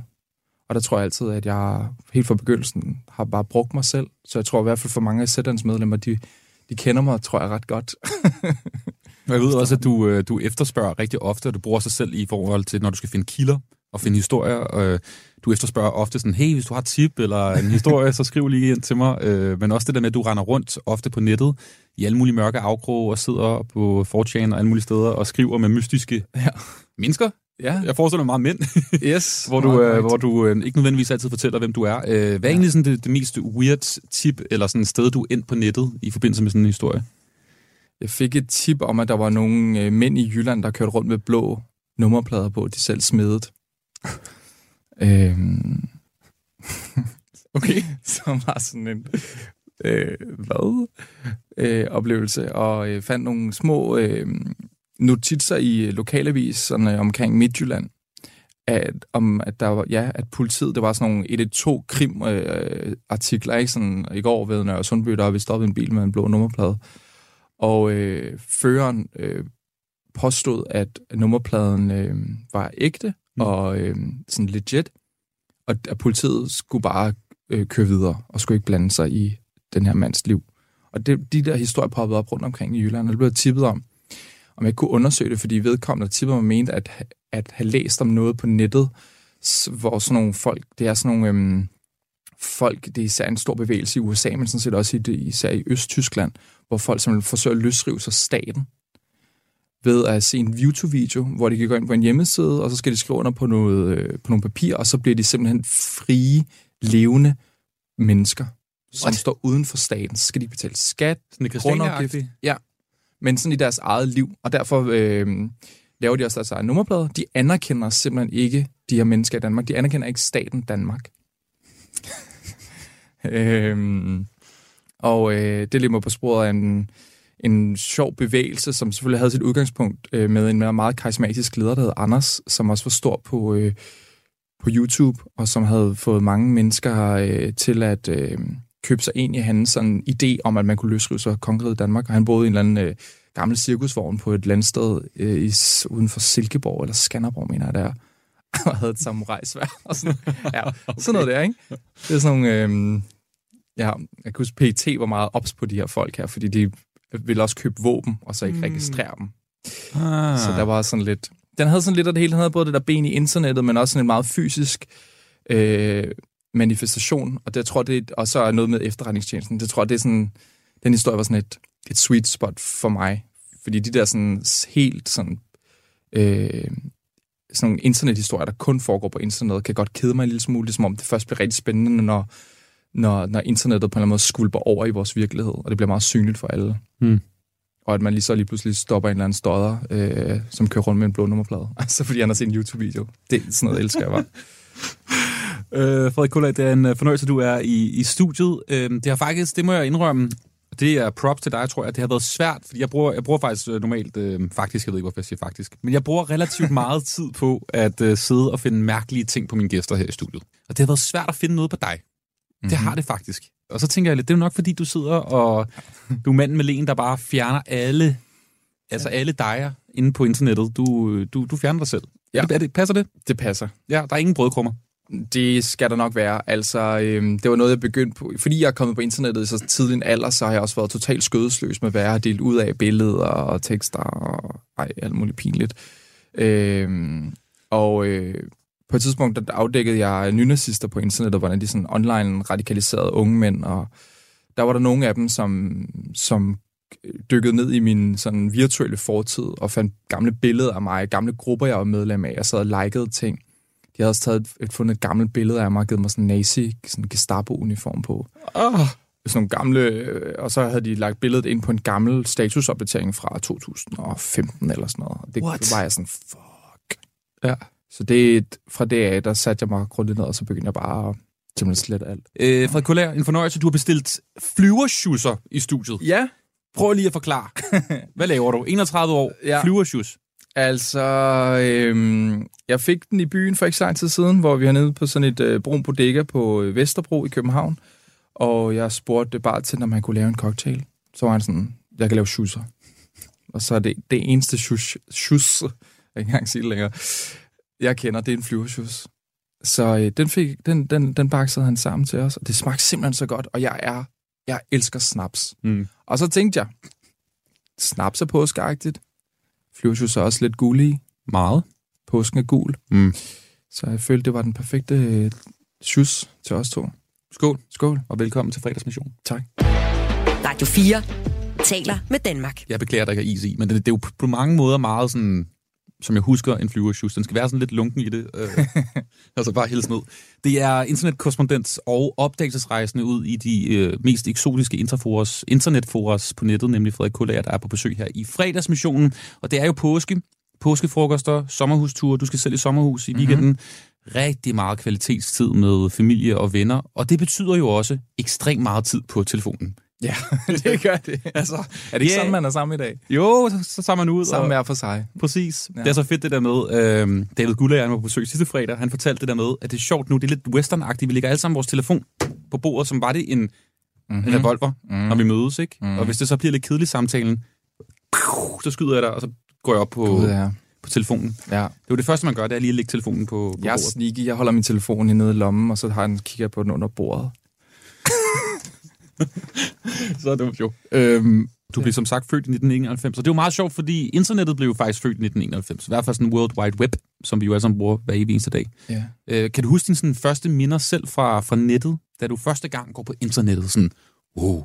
Kan du huske det? Ja, det kan jeg godt. Altså, jeg tror, det der står, vi, vi en af, på, min, på vores vej får vi internet, sådan hurtigt internet ret tidligt, fordi vi bor over for en kæmpe IT-nørd, og han hjælper os med, jeg ved ikke, om jeg kan sige det i radio, men jeg tror, der vi laver noget øh, deling af nogle kabler, der går under en vej, eller sådan et eller andet. Ikke? Vi, får, vi kommer i hvert fald, vi bliver i hvert fald koblet på internettet ret tidligt i 90'erne. Øhm, og det spreder sig. Det rygtes ligesom i skolen, at hjemme hos Frederik, der har de hurtigt internet. Så det var selvfølgelig også hjemme hos mig, at vi skulle se de, den første sådan, pornofilm. Jeg tror Mm. det er et af de tidligste minder, jeg har. Det er mig og mine to venner, Mathias og Thomas, som er sådan... Thomas har en stor fætter, som har sagt, der er en hjemmeside, der hedder... Øh, finder nu den hedder? Nå, det kan jeg også undlade at sige. Men Nå, det, er sådan, nej. det er sådan dansk... Øh, det var sådan dansk, sådan for sjov side, sådan, som drengene altid besøgte Åh, i det er biblioteket. rigtigt. Gud, hvad hed den? Demosbasser. Ja, demospasser, Ja. præcis. Ja. Okay, det er også at spare mange år siden, hva'? Det er et rigtig dårligt navn. Ja. Øhm, Demospasser. Demospasser. Ej, det har jeg ikke tænkt på i lang tid. nej. Og der lå en, øh, der lå en pornofilm, der hed Guff. Og den, skulle, den havde Thomas Fætter sagt, den skulle jeg altså gå ind og se, den der Guff der. Den var rigtig vild. Godt navn også. Hjem til mig, og min mor arbejdede meget sent, og min, øh, min far er vinduespusser, så han kom altid hjem ret tidligt. Så det var også noget med sådan, at jeg tror nærmest, vi skippede den sidste time op på skolen for at køre hjem til mig, min far kom. Og så, øh, så satte vi Guff på. Jeg tror, vi var inde med at pause sådan 6-7 gange. Fordi vi var sådan, uh, det er alt for meget. Vi kunne sådan, hun rørte lidt, lidt ved sig selv og i en stol, kan jeg huske. Og vi var sådan, ej, pause, pause, pause. Og så skulle vi lige ud i vores baghave, lige tage lidt luft og så ind igen og så se lidt videre. Men sådan i løbet af en dag, vi endte med at sidde og se noget helt grotesk porno, sådan noget porno, jeg ikke engang tør se i dag, Mm. i løbet af en øh, eftermiddag. Og det her, det er jo så, hvornår var det i start nullerne, ikke? Det må være i sådan i 2000-2001 måske. Mm. Ja. Og så et par år senere, så kommer de første sådan rigtig store sociale medier, som sådan noget Arto, Arto, ja. MySpace, Arto, ja. alle de der ting der. Ja. Hvad husker du for den tid? Fordi det er vel også der, hvor sådan, ens liv rykker rigtig ind på internettet. Også øh, MSN. MSN Messenger. Damn, ja. Altså, øhm, Arto var, var kæmpestort og, øh, på, på min folkeskole. Hvad hed du? Jeg hed Super Frederik. og så mine bedste, andre bedste venner, de hed så Super og så et eller andet. Thomas. Ja. Øhm, så var vi sådan en lille gang derinde. Og så øh, kan jeg huske, at der var en meget sød pige fra min klasse, der hed Mimia, som, jeg, øh, som tilbød at lave min væg. Hmm. Og sådan, jeg, sådan var kønsfordelingen lidt dengang. Det var sådan, at pigerne i klassen, i hvert fald på min skole, de var sindssygt dygtige til at kode i HTML. Fordi de ville gerne have, altså ens, man, hvis man forestiller sig ens Facebook-væg, sådan var det også på Arto, man havde ligesom en væg med sit profilbillede og sit navn, og så kunne folk skrive på ens væg. Men man kunne også gejle den der væg op med mm. alt mulige øh, ting, der bevægede sig og glitrede og glintede og sådan noget. Men det var der ikke nogen dreng, der sad og brugte særlig meget tid på. Hvis man, havde sådan, hvis man selv lavede den, så var det sådan en sort baggrund med sådan noget grøn neonskrift. Hvis man kunne få en af pigerne i klassen til at lave sin væg, så kunne den blive virkelig flot. Så kunne ting bevæge sig, og der kunne være sådan en Ferrari, der kørte rundt i en donut eller sådan noget. Jeg kan huske, søde Mia, hun lavede min øh, Arto-væg, og jeg var så stolt. Og hvad med musik? Fordi det, her, det jo sådan noget, det var LimeWire, ikke? Jo. Var det også noget, du brugte? Altså Ja, noget, ja, ja, ja. Sindssygt, mand. Jeg Bare downloade en masse ting ulovligt? Ja. Mm. Ja. Tænkte Altså- du over det dengang, at det var sådan, øh, det er lidt mærkeligt det her, vi kan få gratis musik? Eller? Altså helt ærligt, jeg tror ikke, jeg har nogensinde betalt for en CD. vi havde alle mulige... Altså, jeg voksede op i Køge Nord, og der var sådan... Men selv, selv hvis vi fik noget analog på en CD, så var det også brændt.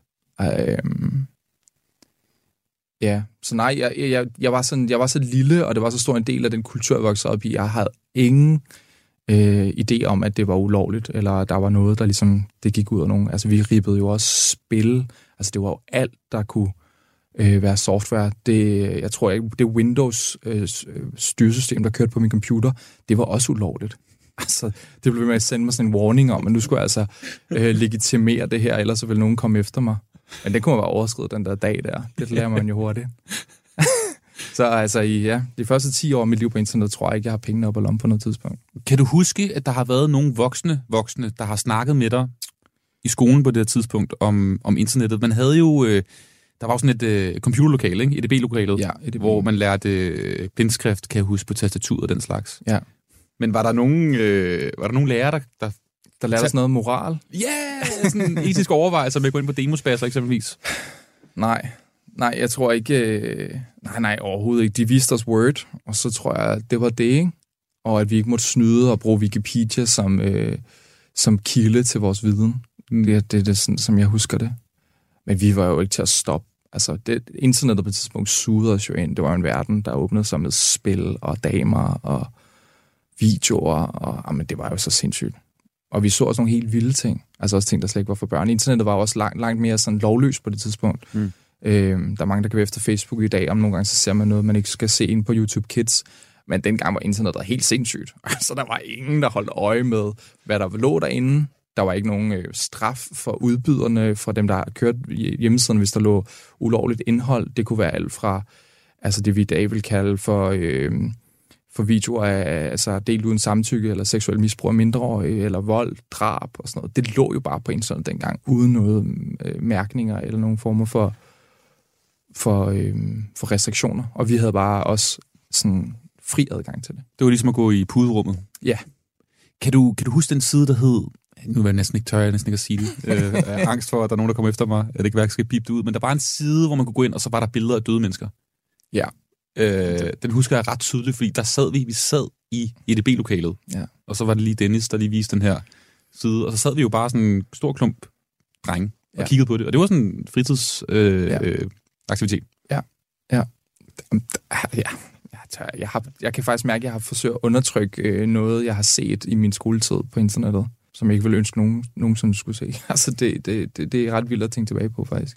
Og det lige der i midten så er det jo også der, hvor de, de store platforme, som jo stadig er de største spillere, altså YouTube, Facebook, øh, ligesom kommer og virkelig overtager det hele. Ja. Kan du huske, din, sådan, hvordan du kom på Facebook og på YouTube, hvornår det ligesom skete?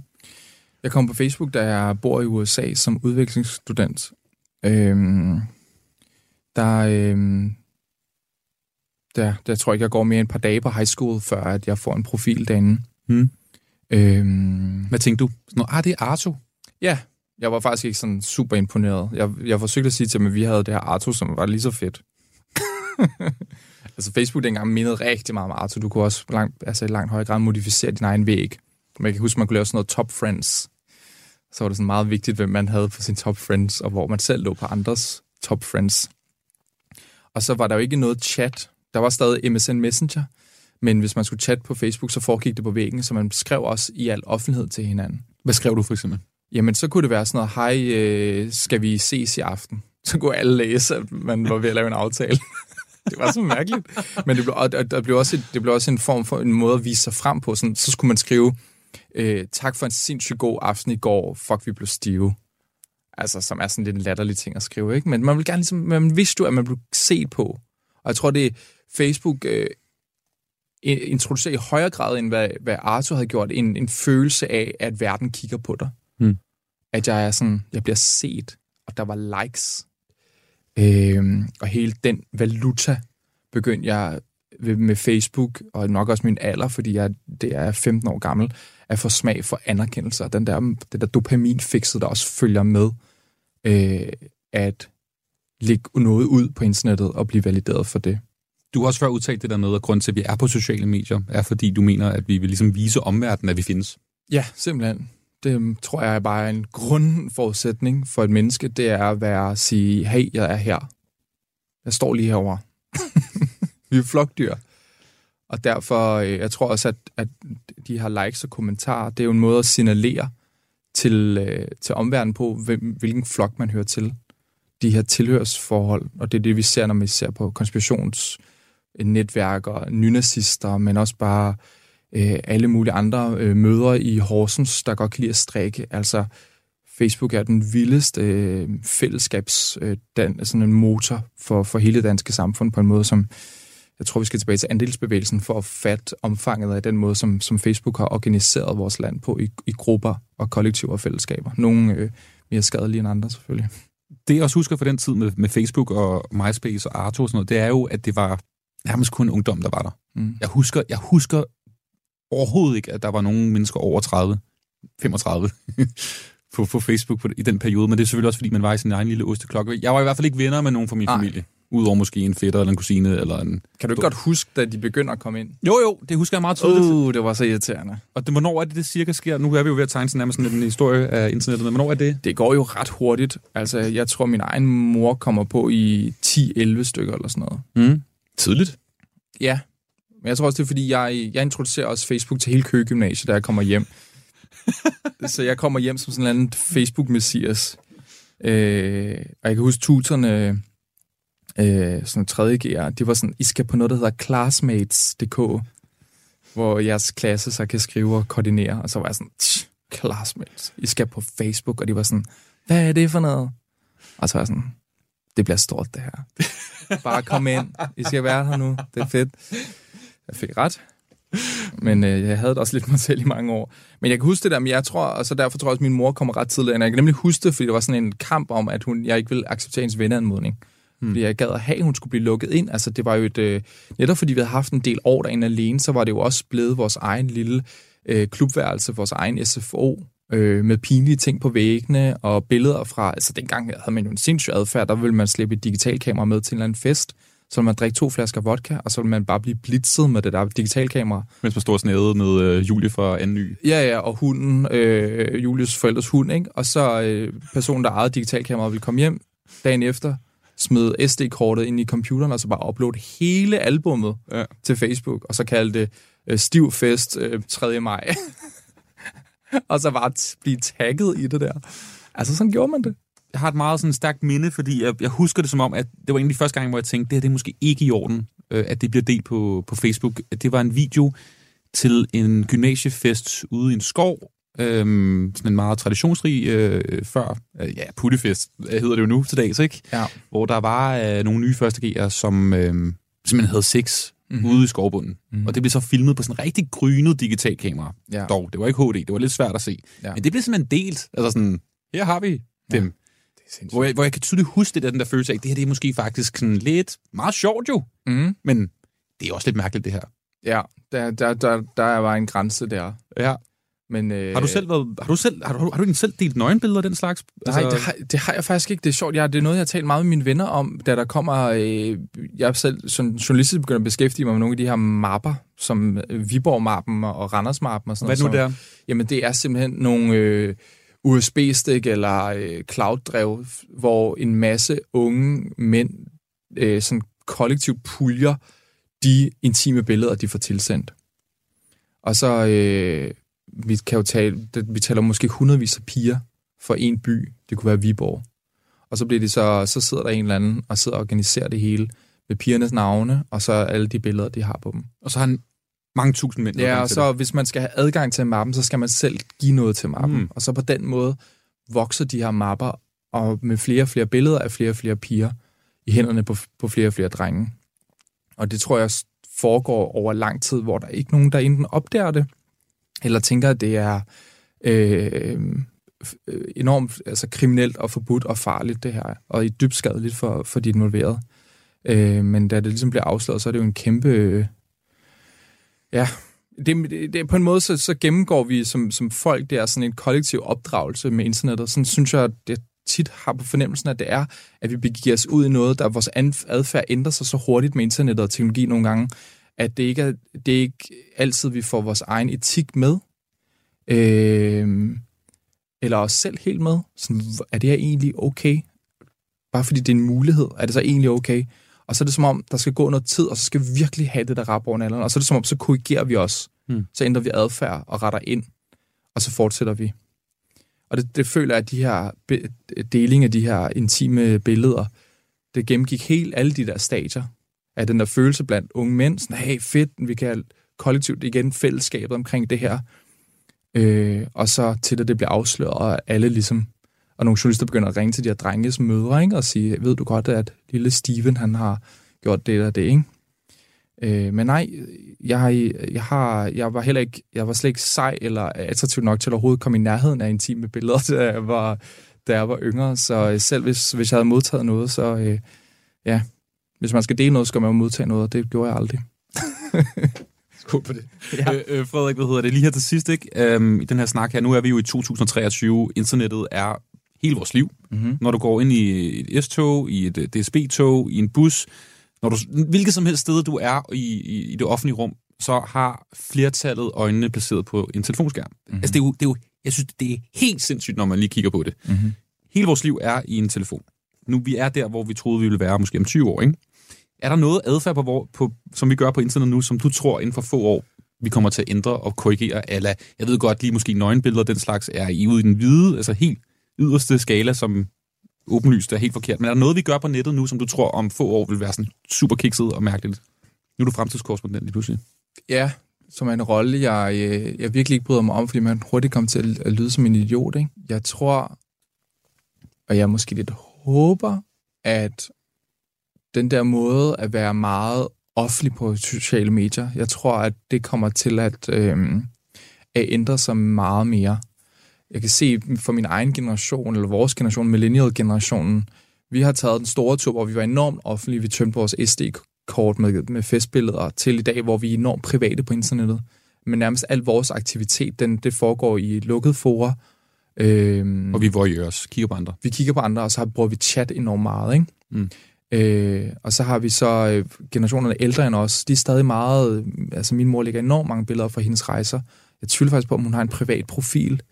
Øh, og, og, og, og, og generation endnu ældre end hende, de kommenterer helt meget. Sådan set også min mors generation, de kommenterer helt meget på Facebook. På nyhedsartikler. De blander sig meget med fremmede og deler nyhedsartikler og sådan noget. Jeg tror, jeg tror også, at jeg tror også, at de vil begynde at ændre adfærd og rykke det meget af deres øh, offentlige liv ind i nogle mindre fællesskaber, som de er mere trygge i. Øh, det håber jeg sådan set også for vores offentlige samtale, at, øh, at vi faktisk splindrer os lidt mere i nogle mindre grupper.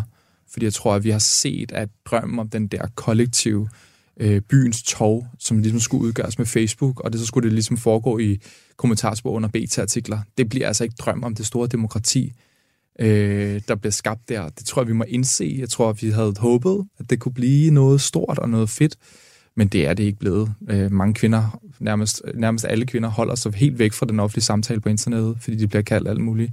Og sammen med mange minoritetsgrupper bliver også svinet til. Så det er egentlig, og det er omkring 3-4 procent eller sådan noget, dem der sidder derinde, som larmer og råber og skriger. Og jeg tror, at, jeg tror, at de, de kommer til at gøre, at vores forældres generation og vores bedsteforældres generation kommer til at altså trække sig fra den offentlige sfære, og vil se tilbage på det der som lidt magtværk, og så øh, dele de nyhedsartikler eller strikkeopskrifter og øh, billeder af familien og børnebørnene i nogle meget mindre fællesskaber. Øh, men det er sjovt at så at se den her den nye generation, de har alfa og zoomer, sådan, dem der er født efter år 0, øh, de jo har sådan en helt anden sådan performativ sådan, følelse med internettet. De er jo det er dem, der er på TikTok, eller i hvert fald bidrager rigtig meget til det, det der foregår ind på TikTok. Og de er meget anderledes end os, kan jeg mærke. Hvordan det? Jamen, vi har, vi har det rigtig filmet. Vi har taget billeder, og vi blev rigtig gode til det. Vi perfektionerede det med Instagram, til de perfekte billeder, filter og alt det der. Det var vores generation, der, der, der kørte det, ikke? Øhm, men vi har aldrig rigtig filmet i dag, der man kan næsten se hver gang, det er en, øh, det er en millennial, der lægger en video op på TikTok, fordi der, er- man, kan, man taler om noget, der hedder the millennial pause, som er øh, øjeblikket mellem, at man trykker record, og så øh, til man begynder at snakke. Det er som om vores generation, vi skal lige se, at den lyser rødt. Taylor Swift, hun har en sindssyg millennial pause. Den er lidt længere end alle de andres. Og det er som om, men vi vil gerne lige være sikre på, ruller kameraet. Så nu kan jeg så snakke. Der er lige den der, det, er- det er et millisekund. Men der er nogle øh, zoomer, der har opdaget det der millisekund, og de latterliggør os for det på TikTok. Øh, fordi de har en helt anden naturlighed med kamera, med webcam. De har også facetimet meget mere. Det kan også se toget. Og så har de brugt Snapchat siden de var 13-14 år. Og hvis man har siddet med et lille barn, eller en teenager i, i et S-tog de seneste 5-6 år, så ved man, at de sidder og tager billeder, eller filmer sig selv hele tiden i løbet af sådan en S-tog-tur. Fordi det er sådan, de kommunikerer. Mm. Med et billede, eller noget video, og noget lille smule tekst. Og det ligger ret fremmed for vores generation, at man på den måde er på med vores ansigt, og Ja, filmer skal sig selv. performe, og filmer sig selv. Ja. Så hvad, i stedet for at lave den lille pause, for lige at vente på det, det røde, det røde øh, lampe, der lyser. Ja. så går de bare, det er sådan en medieræs Ja, de snakker bare med det samme. De ved, at når de trykker der, så kører den bare. De skal ikke sådan kigge på den røde, blinkende øh, go-knap. De kører bare. Sjovt. Og på den måde minder de jo lidt om vores forældre, den der måde at bare være sådan totalt offentlig på internet, og sådan, nej, jeg lægger sgu bare op, hvad jeg synes her, der er min politiske mening om indvandrere, den skal fandme alle læse, ikke? som, som kan give mig sådan dødsangst, ikke? Sådan, far, er du sindssygt, så må du ikke skrive sådan noget der. Øh, keep it private, altså. Så det er som om vores forældre og det helt unge, de har sådan et, de, de er meget offentlige, og jeg tror, at de, i hvert fald for vores forældres generation, begynder at ligne mere os, og trække sig mere fra det offentlige, og, og dyrke det mere private på internettet. Det håber jeg også for dem. Kan du se, lige til sidst, kan du se, at der er færre og færre, der egentlig sådan bidrager til internettet? Altså sådan folk, der laver altså på Instagram, Facebook, YouTube, Twitter, ting og sager. Der er faktisk færre og færre, der skriver noget. Og flere og flere, der sidder og kigger på. Ja. Jeg ved ikke, om der er data, der, der sådan understøtter det. Øhm, jeg er selv blevet en af dem, og jeg ved ikke, om, der er en, om, det er en, om jeg er en del af en større tendens, som er sådan blevet udmattet. Øhm, har opdaget øh, sinderoen øh, ved at ikke at skulle dele noget hele tiden. Øh, og opdage, at det, at jeg delte, var faktisk også det, jeg gjorde, at jeg havde et meget højt sådan, det der sådan øh, ufokuseret, øh, det, det formålsløse forbrug med min telefon.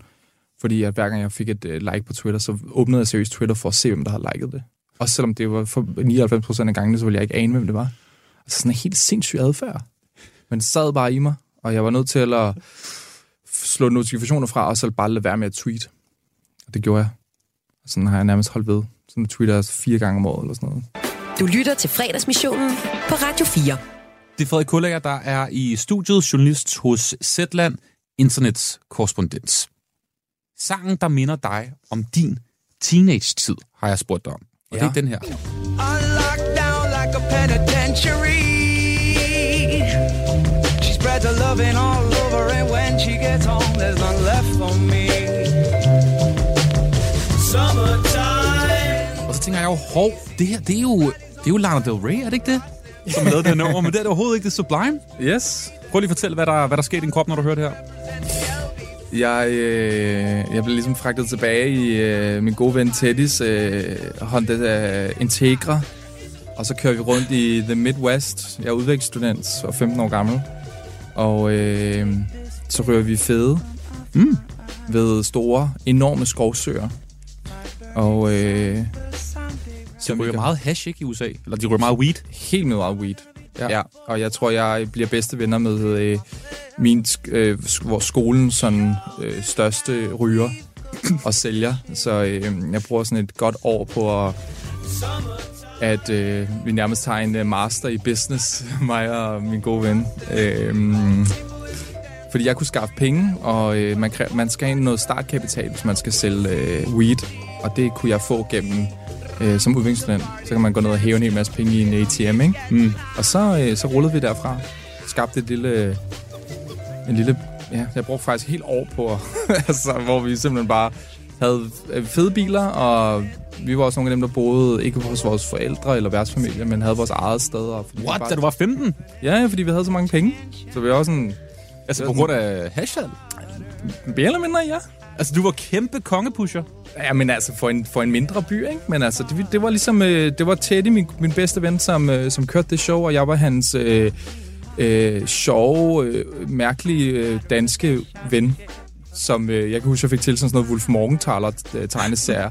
Og så når folk havde røget sig helt skæve ned i Teddys kælder, så skulle de have det der Wolf Morgenthaler og sidde og kigge på. og så var de sådan helt basket, ikke? Det var Sublime med Doing Time. I didn't mean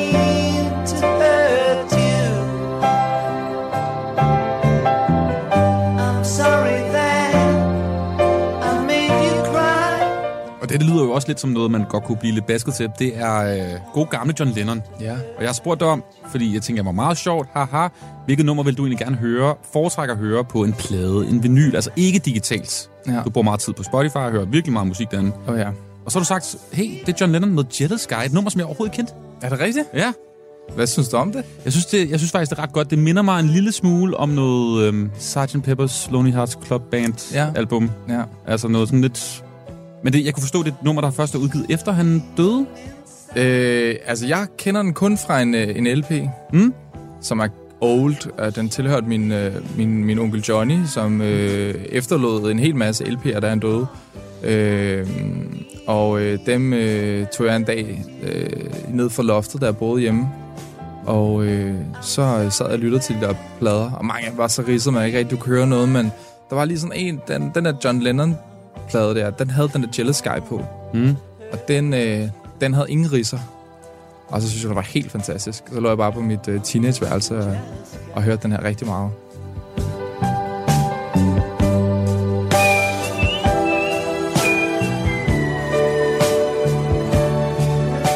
Har du været inde på YouTube og set musikvideoen? Nej, jeg har faktisk, jeg tror nærmest ikke, jeg har hørt den digitalt. Og det er bare, jeg, ved, jeg tror også, det er noget, der er klippet sammen efterfølgende, men det er John Lennon, der bare kører rundt på en cykel. Nå, ja. skønt. Ja, det er nemlig det, det kan et eller andet. John Lennon her, altså med Jealous Sky, og så har jeg spurgt dig, Frederik Kullager, hvad får dig ud på floor? Og så er jeg jo lidt spændt på, om du sådan er påvirket af du ved, startnullerne og midtnullerne, hvor du voksede op ligesom jeg, og valgte et eller andet sådan ironisk. Men nej, nej, du valgte det her.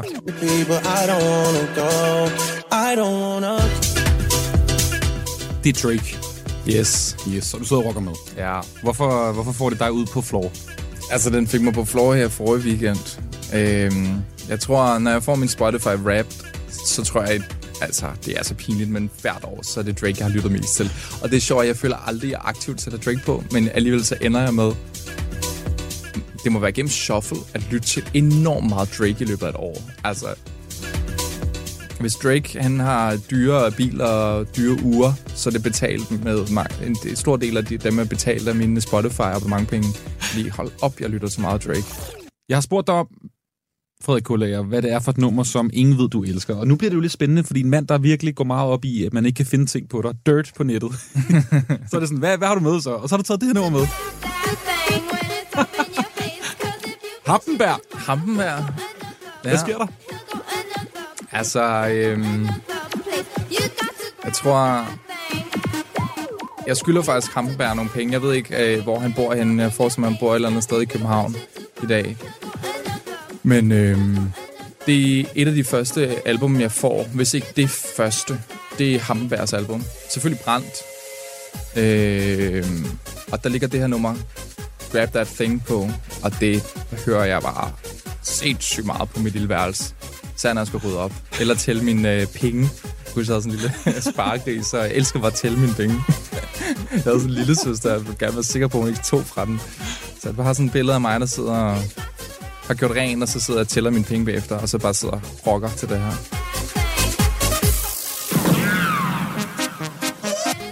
Det var fire numre, som Frederik Kullager tog med her i øh, fredagsmissionen. Og Frederik, nu vil jeg kaste ud i noget, som jeg kalder for enten eller.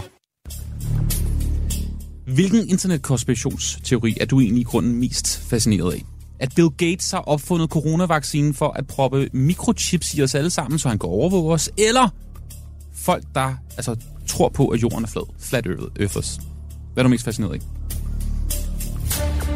Og det må være øh, mikrochippen. Hvorfor? Jamen, det, jeg har selv jagtet historien om, hvor mikrochippen, gået når mikrochippen startede. Mm. Og jeg mener at vide, at den startede her i København. What? Ja. Okay. Hvem, altså, hvilke geni, eller... Jamen, der er, en, øh, der er en mand i København, som øh, er meget aktiv på internettet, og som begynder før corona at skrive, at han udvikler øh, en mikrochip til mennesker. Og den historie bliver under øh, corona samlet op af nogle konspirationsbevægelser øh, i ud, udlandet og, og i Sverige, Danmark og USA. Og de øh, skriver den her mikrochip, den her danske mikrochip, fabrikant ind i en større sammensvørgelse mellem Bill Gates. Og der begynder at florere sådan et, øh, et, en, en båndet optagelse fra et firma i, i hovedsats, eller ude på Vestegnen, tror jeg, hvor man skulle høre nogle mænd sidde og snakke om Microsoft, og de skulle ud og mødes med Microsoft Danmark og snakke om den her mikrochip til mennesker, de vil udvikle. Det er så mærkeligt et kaninhul. Det var i hvert fald lige under corona. Øh, så den, den har jeg nørdet enormt meget. Så jeg tror, at hele ideen om mikrochip og Microsoft og corona, den, jeg tror faktisk, den starter her i København. Det er en dansk opfindelse. Det kan vi også være stolte af. Hvilken, altså, hvilket internetøjeblik synes du egentlig i grunden var mest latterlig? Kony 2012 eller The Dress, altså internetdiskussionen i 2015, hvor alle snakkede om, hvorvidt en kjole var blåsort eller hvidguld? Ej, det må være Kony. Ja. Altså, det Kony...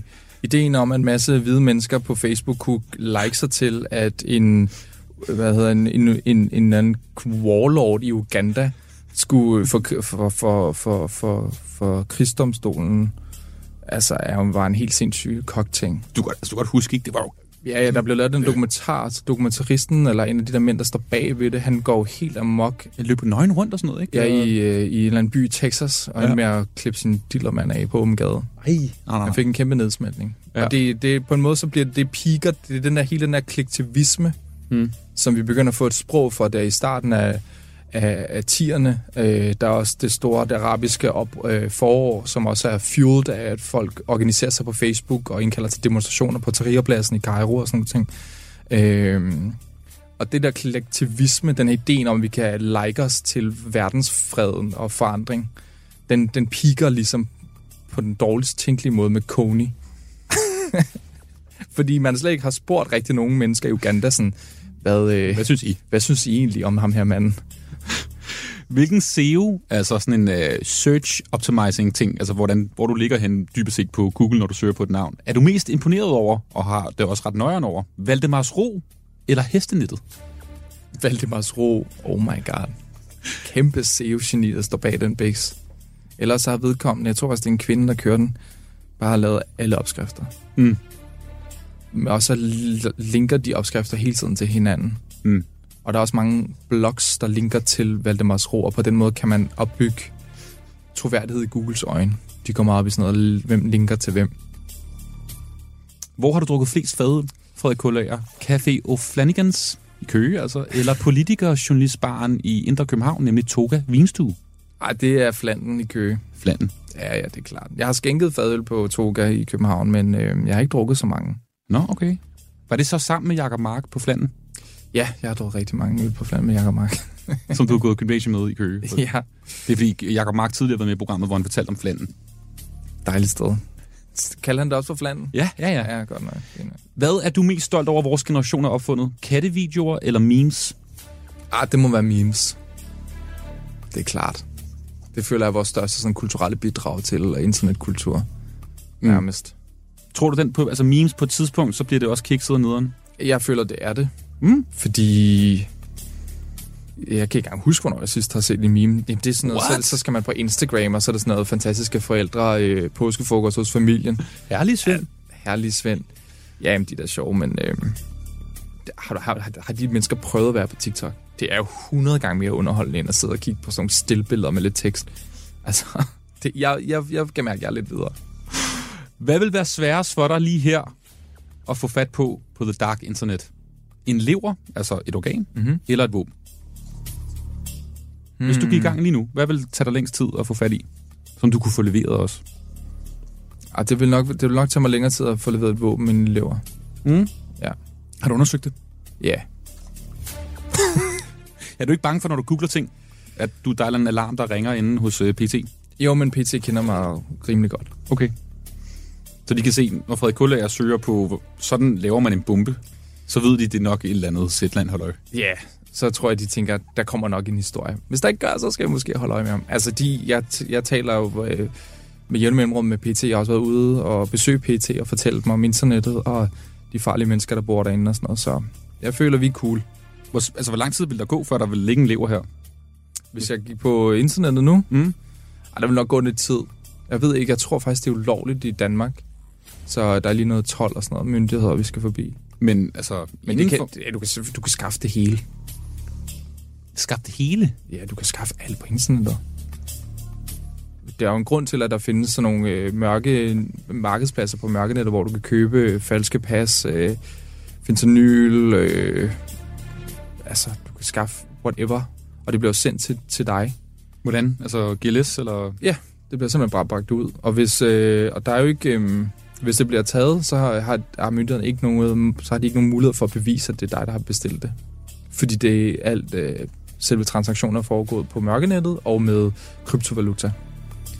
Så du kan bare sige, at der er nogen, der, der, er nogen, der chikanerer mig, de bestiller en lort til min adresse. Det har ikke noget med, øh, med den der øh, koldt øh, skydevåben at gøre. Har du nogensinde, hvad er det, hvad er det vildeste, du har fået leveret? I selvfølgelig i journalistikkens øh, edle tegn, men hvad har du fået leveret? Ja, jeg har lige bestilt noget. Altså det er ligesom, der er, når man arbejder på internettet, så er der nogle grænser for, hvor langt man må gå, også i forhold til sådan hacking og hvor langt må man ligesom trænge ind steder, hvor man er... Øh, det, der er nogle, der er nogle, sådan, nogle, nogle røde linjer, som jeg, øh, jeg holder mig indenfor. Så jeg bestiller heller ikke noget. Det vil jeg også, så vil jeg jo også finansiere nogle øh, organiserede kriminelle. Det ønsker jeg ikke. Hvad tror du, der er mest langtidsholdbart, altså sådan forretningsmæssigt? Pornhub.com eller Facebook.com?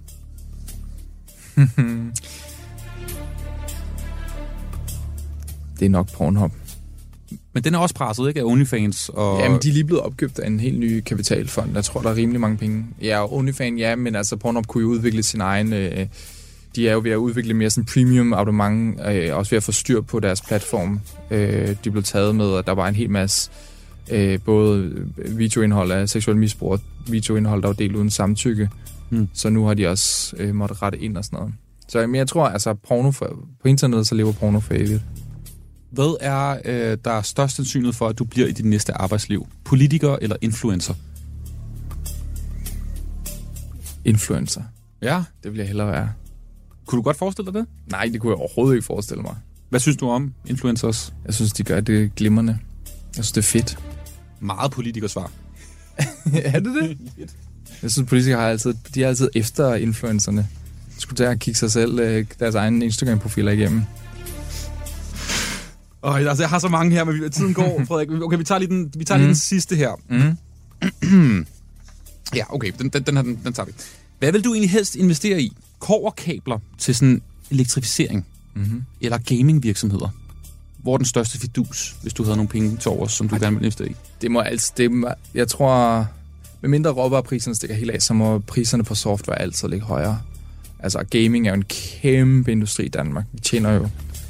Ja, når man ser på det samlede sådan, kulturindustri i Danmark, så udgør film, tv-serier, teater, musik sådan en lille bitte, bitte andel, og gaming er, er langt det største. Jeg tror, det er tre fjerdedel af det samlede danske øh, kulturindustri. Så den, det, og den er, den er totalt underdækket og underhyldet, men den er kæmpe, kæmpe stor. Og vi kan være meget stolte af den danske gamingindustri. Det var enten eller med Frederik Kollager. Du lytter til fredagsmissionen på Radio 4. Og Frederik, jeg skal til at sende dig ud i øh, påsken. Ja. Det dejlige forårsvejr med mm. øh, altså sådan en, en, en god flyversjus i årene. Jeg synes, den, den kan noget. Jeg synes, den er så god. Jeg tror, jeg skal ud og have en til. Øh, Frederik kollega, før du forsvinder ud i påsken, hvor du skal ud og hygge dig i sommerhus blandt andet. Øh, firmafest på landet, hvor jeg så Mars. Ja. Prøv lige at fortælle, hvad der sker øh, til firmafest på landet, hvor du er involveret. Jamen altså, det er en, øh, det er en Zetland sommerfest hjemme hos øh, min kollega Katrine på hendes enormt fantastiske øh, landsted ude omkring Roskilde, hvor vi er fulde og lykkelige og danser. Og det er som om øh, næsten, jeg tror, halvdelen på Zetland kan spille et instrument, hvilket er så psykopatisk. Jeg ja. kan ikke. Men mange af mine kollegaer. Så der er selvfølgelig liveband, og, og så, øhm, så på et tidspunkt, så går jeg ud på gårdspladsen for lige at trække vejret, og så står jeg sådan lidt og kigger op. Og det er ikke så tit, jeg kigger op. Når man bor i København, så når du kigger op, så kigger du op i sådan en orange, grå masse. Øhm, og, og om dagen, så går jeg og kigger meget ned. Går og kigger ned på min sko. Kigger om jeg træder en lort, eller kigger ned i min telefon. Men lige der, så kigger jeg op på himlen, op på, på nattehimlen, og så så jeg bare sådan en stor rød øh, kugle. Og så tænkte jeg, er det Mars? Det kan ikke passe. Man kan ikke se Mars. Og så kan jeg huske, der var en, der havde sagt, at jeg skulle downloade sådan en app, der hedder Skyview. Hmm. Så kunne jeg holde mit kamera op mod himlen, og så kunne jeg se, hvad der var deroppe. Og den kom jeg tanke om der, og så downloadede den, og så tog jeg mit kamera op, pegede den mod Mars, eller mod en rød prik, og så var det freaking Mars, jeg stod og kiggede på. Helt tydelig rød. Og så stod jeg, og så lige siden har jeg ligesom, hver gang jeg har været et sted, hvor der har været mørkt nok, så har jeg åbnet den der Skyview mm. og, og peget den op mod himlen. Øhm, for at se, om jeg kunne opdage Saturn eller Jupiter. Og jeg føler, at hele den sommer der, jeg tror, det var sommeren forrige år, der var Mars tydelig næsten hver nat. Og det var sådan, jeg opsøgte den nærmest for at kigge på den.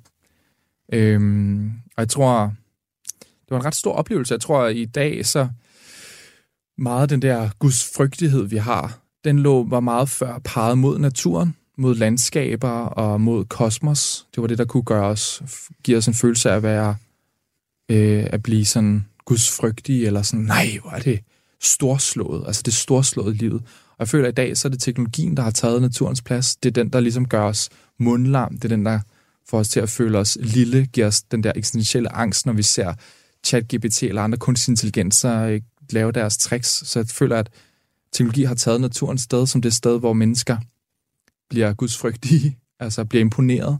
Og det synes jeg på en måde er lidt ærgerligt, fordi når man lige kan stå der og kigge på Mars, igennem sin telefon, så føler jeg faktisk, at der er sådan et perfekt match mellem øh, den menneskelige øh, kunde inden for teknologi, og så hvad der egentlig er givet på forhånd, som er kosmos. Frederik, du er blevet så meget 31. I know. jeg ved det godt. Jeg skulle bare tale om den nat, jeg hørte Drake på Subar og skar mig på et glas og blødt ud over hele baren. Ja, men jeg tænker også, du må også have haft det vildt her de sidste par uger, hvor man både kunne se Venus og Mars ved siden af hinanden. Er du gal? Jeg har haft det så sindssygt. Ja, både sådan, bare ligget og rallet, efter du har set det. Ja. ja. Frederik Kullager, det var en uh, fornøjelse af dig i studiet. Ja, Øh, tak. Journalist på, på Zetland, og ikke mindst også en, en levemand af Guds nåde med, med flyverschusser i glasset. Tak for dit besøg, og god Jamen påske. tak, fordi jeg måtte komme og en god påske. Du lytter til fredagsmissionen på Radio 4.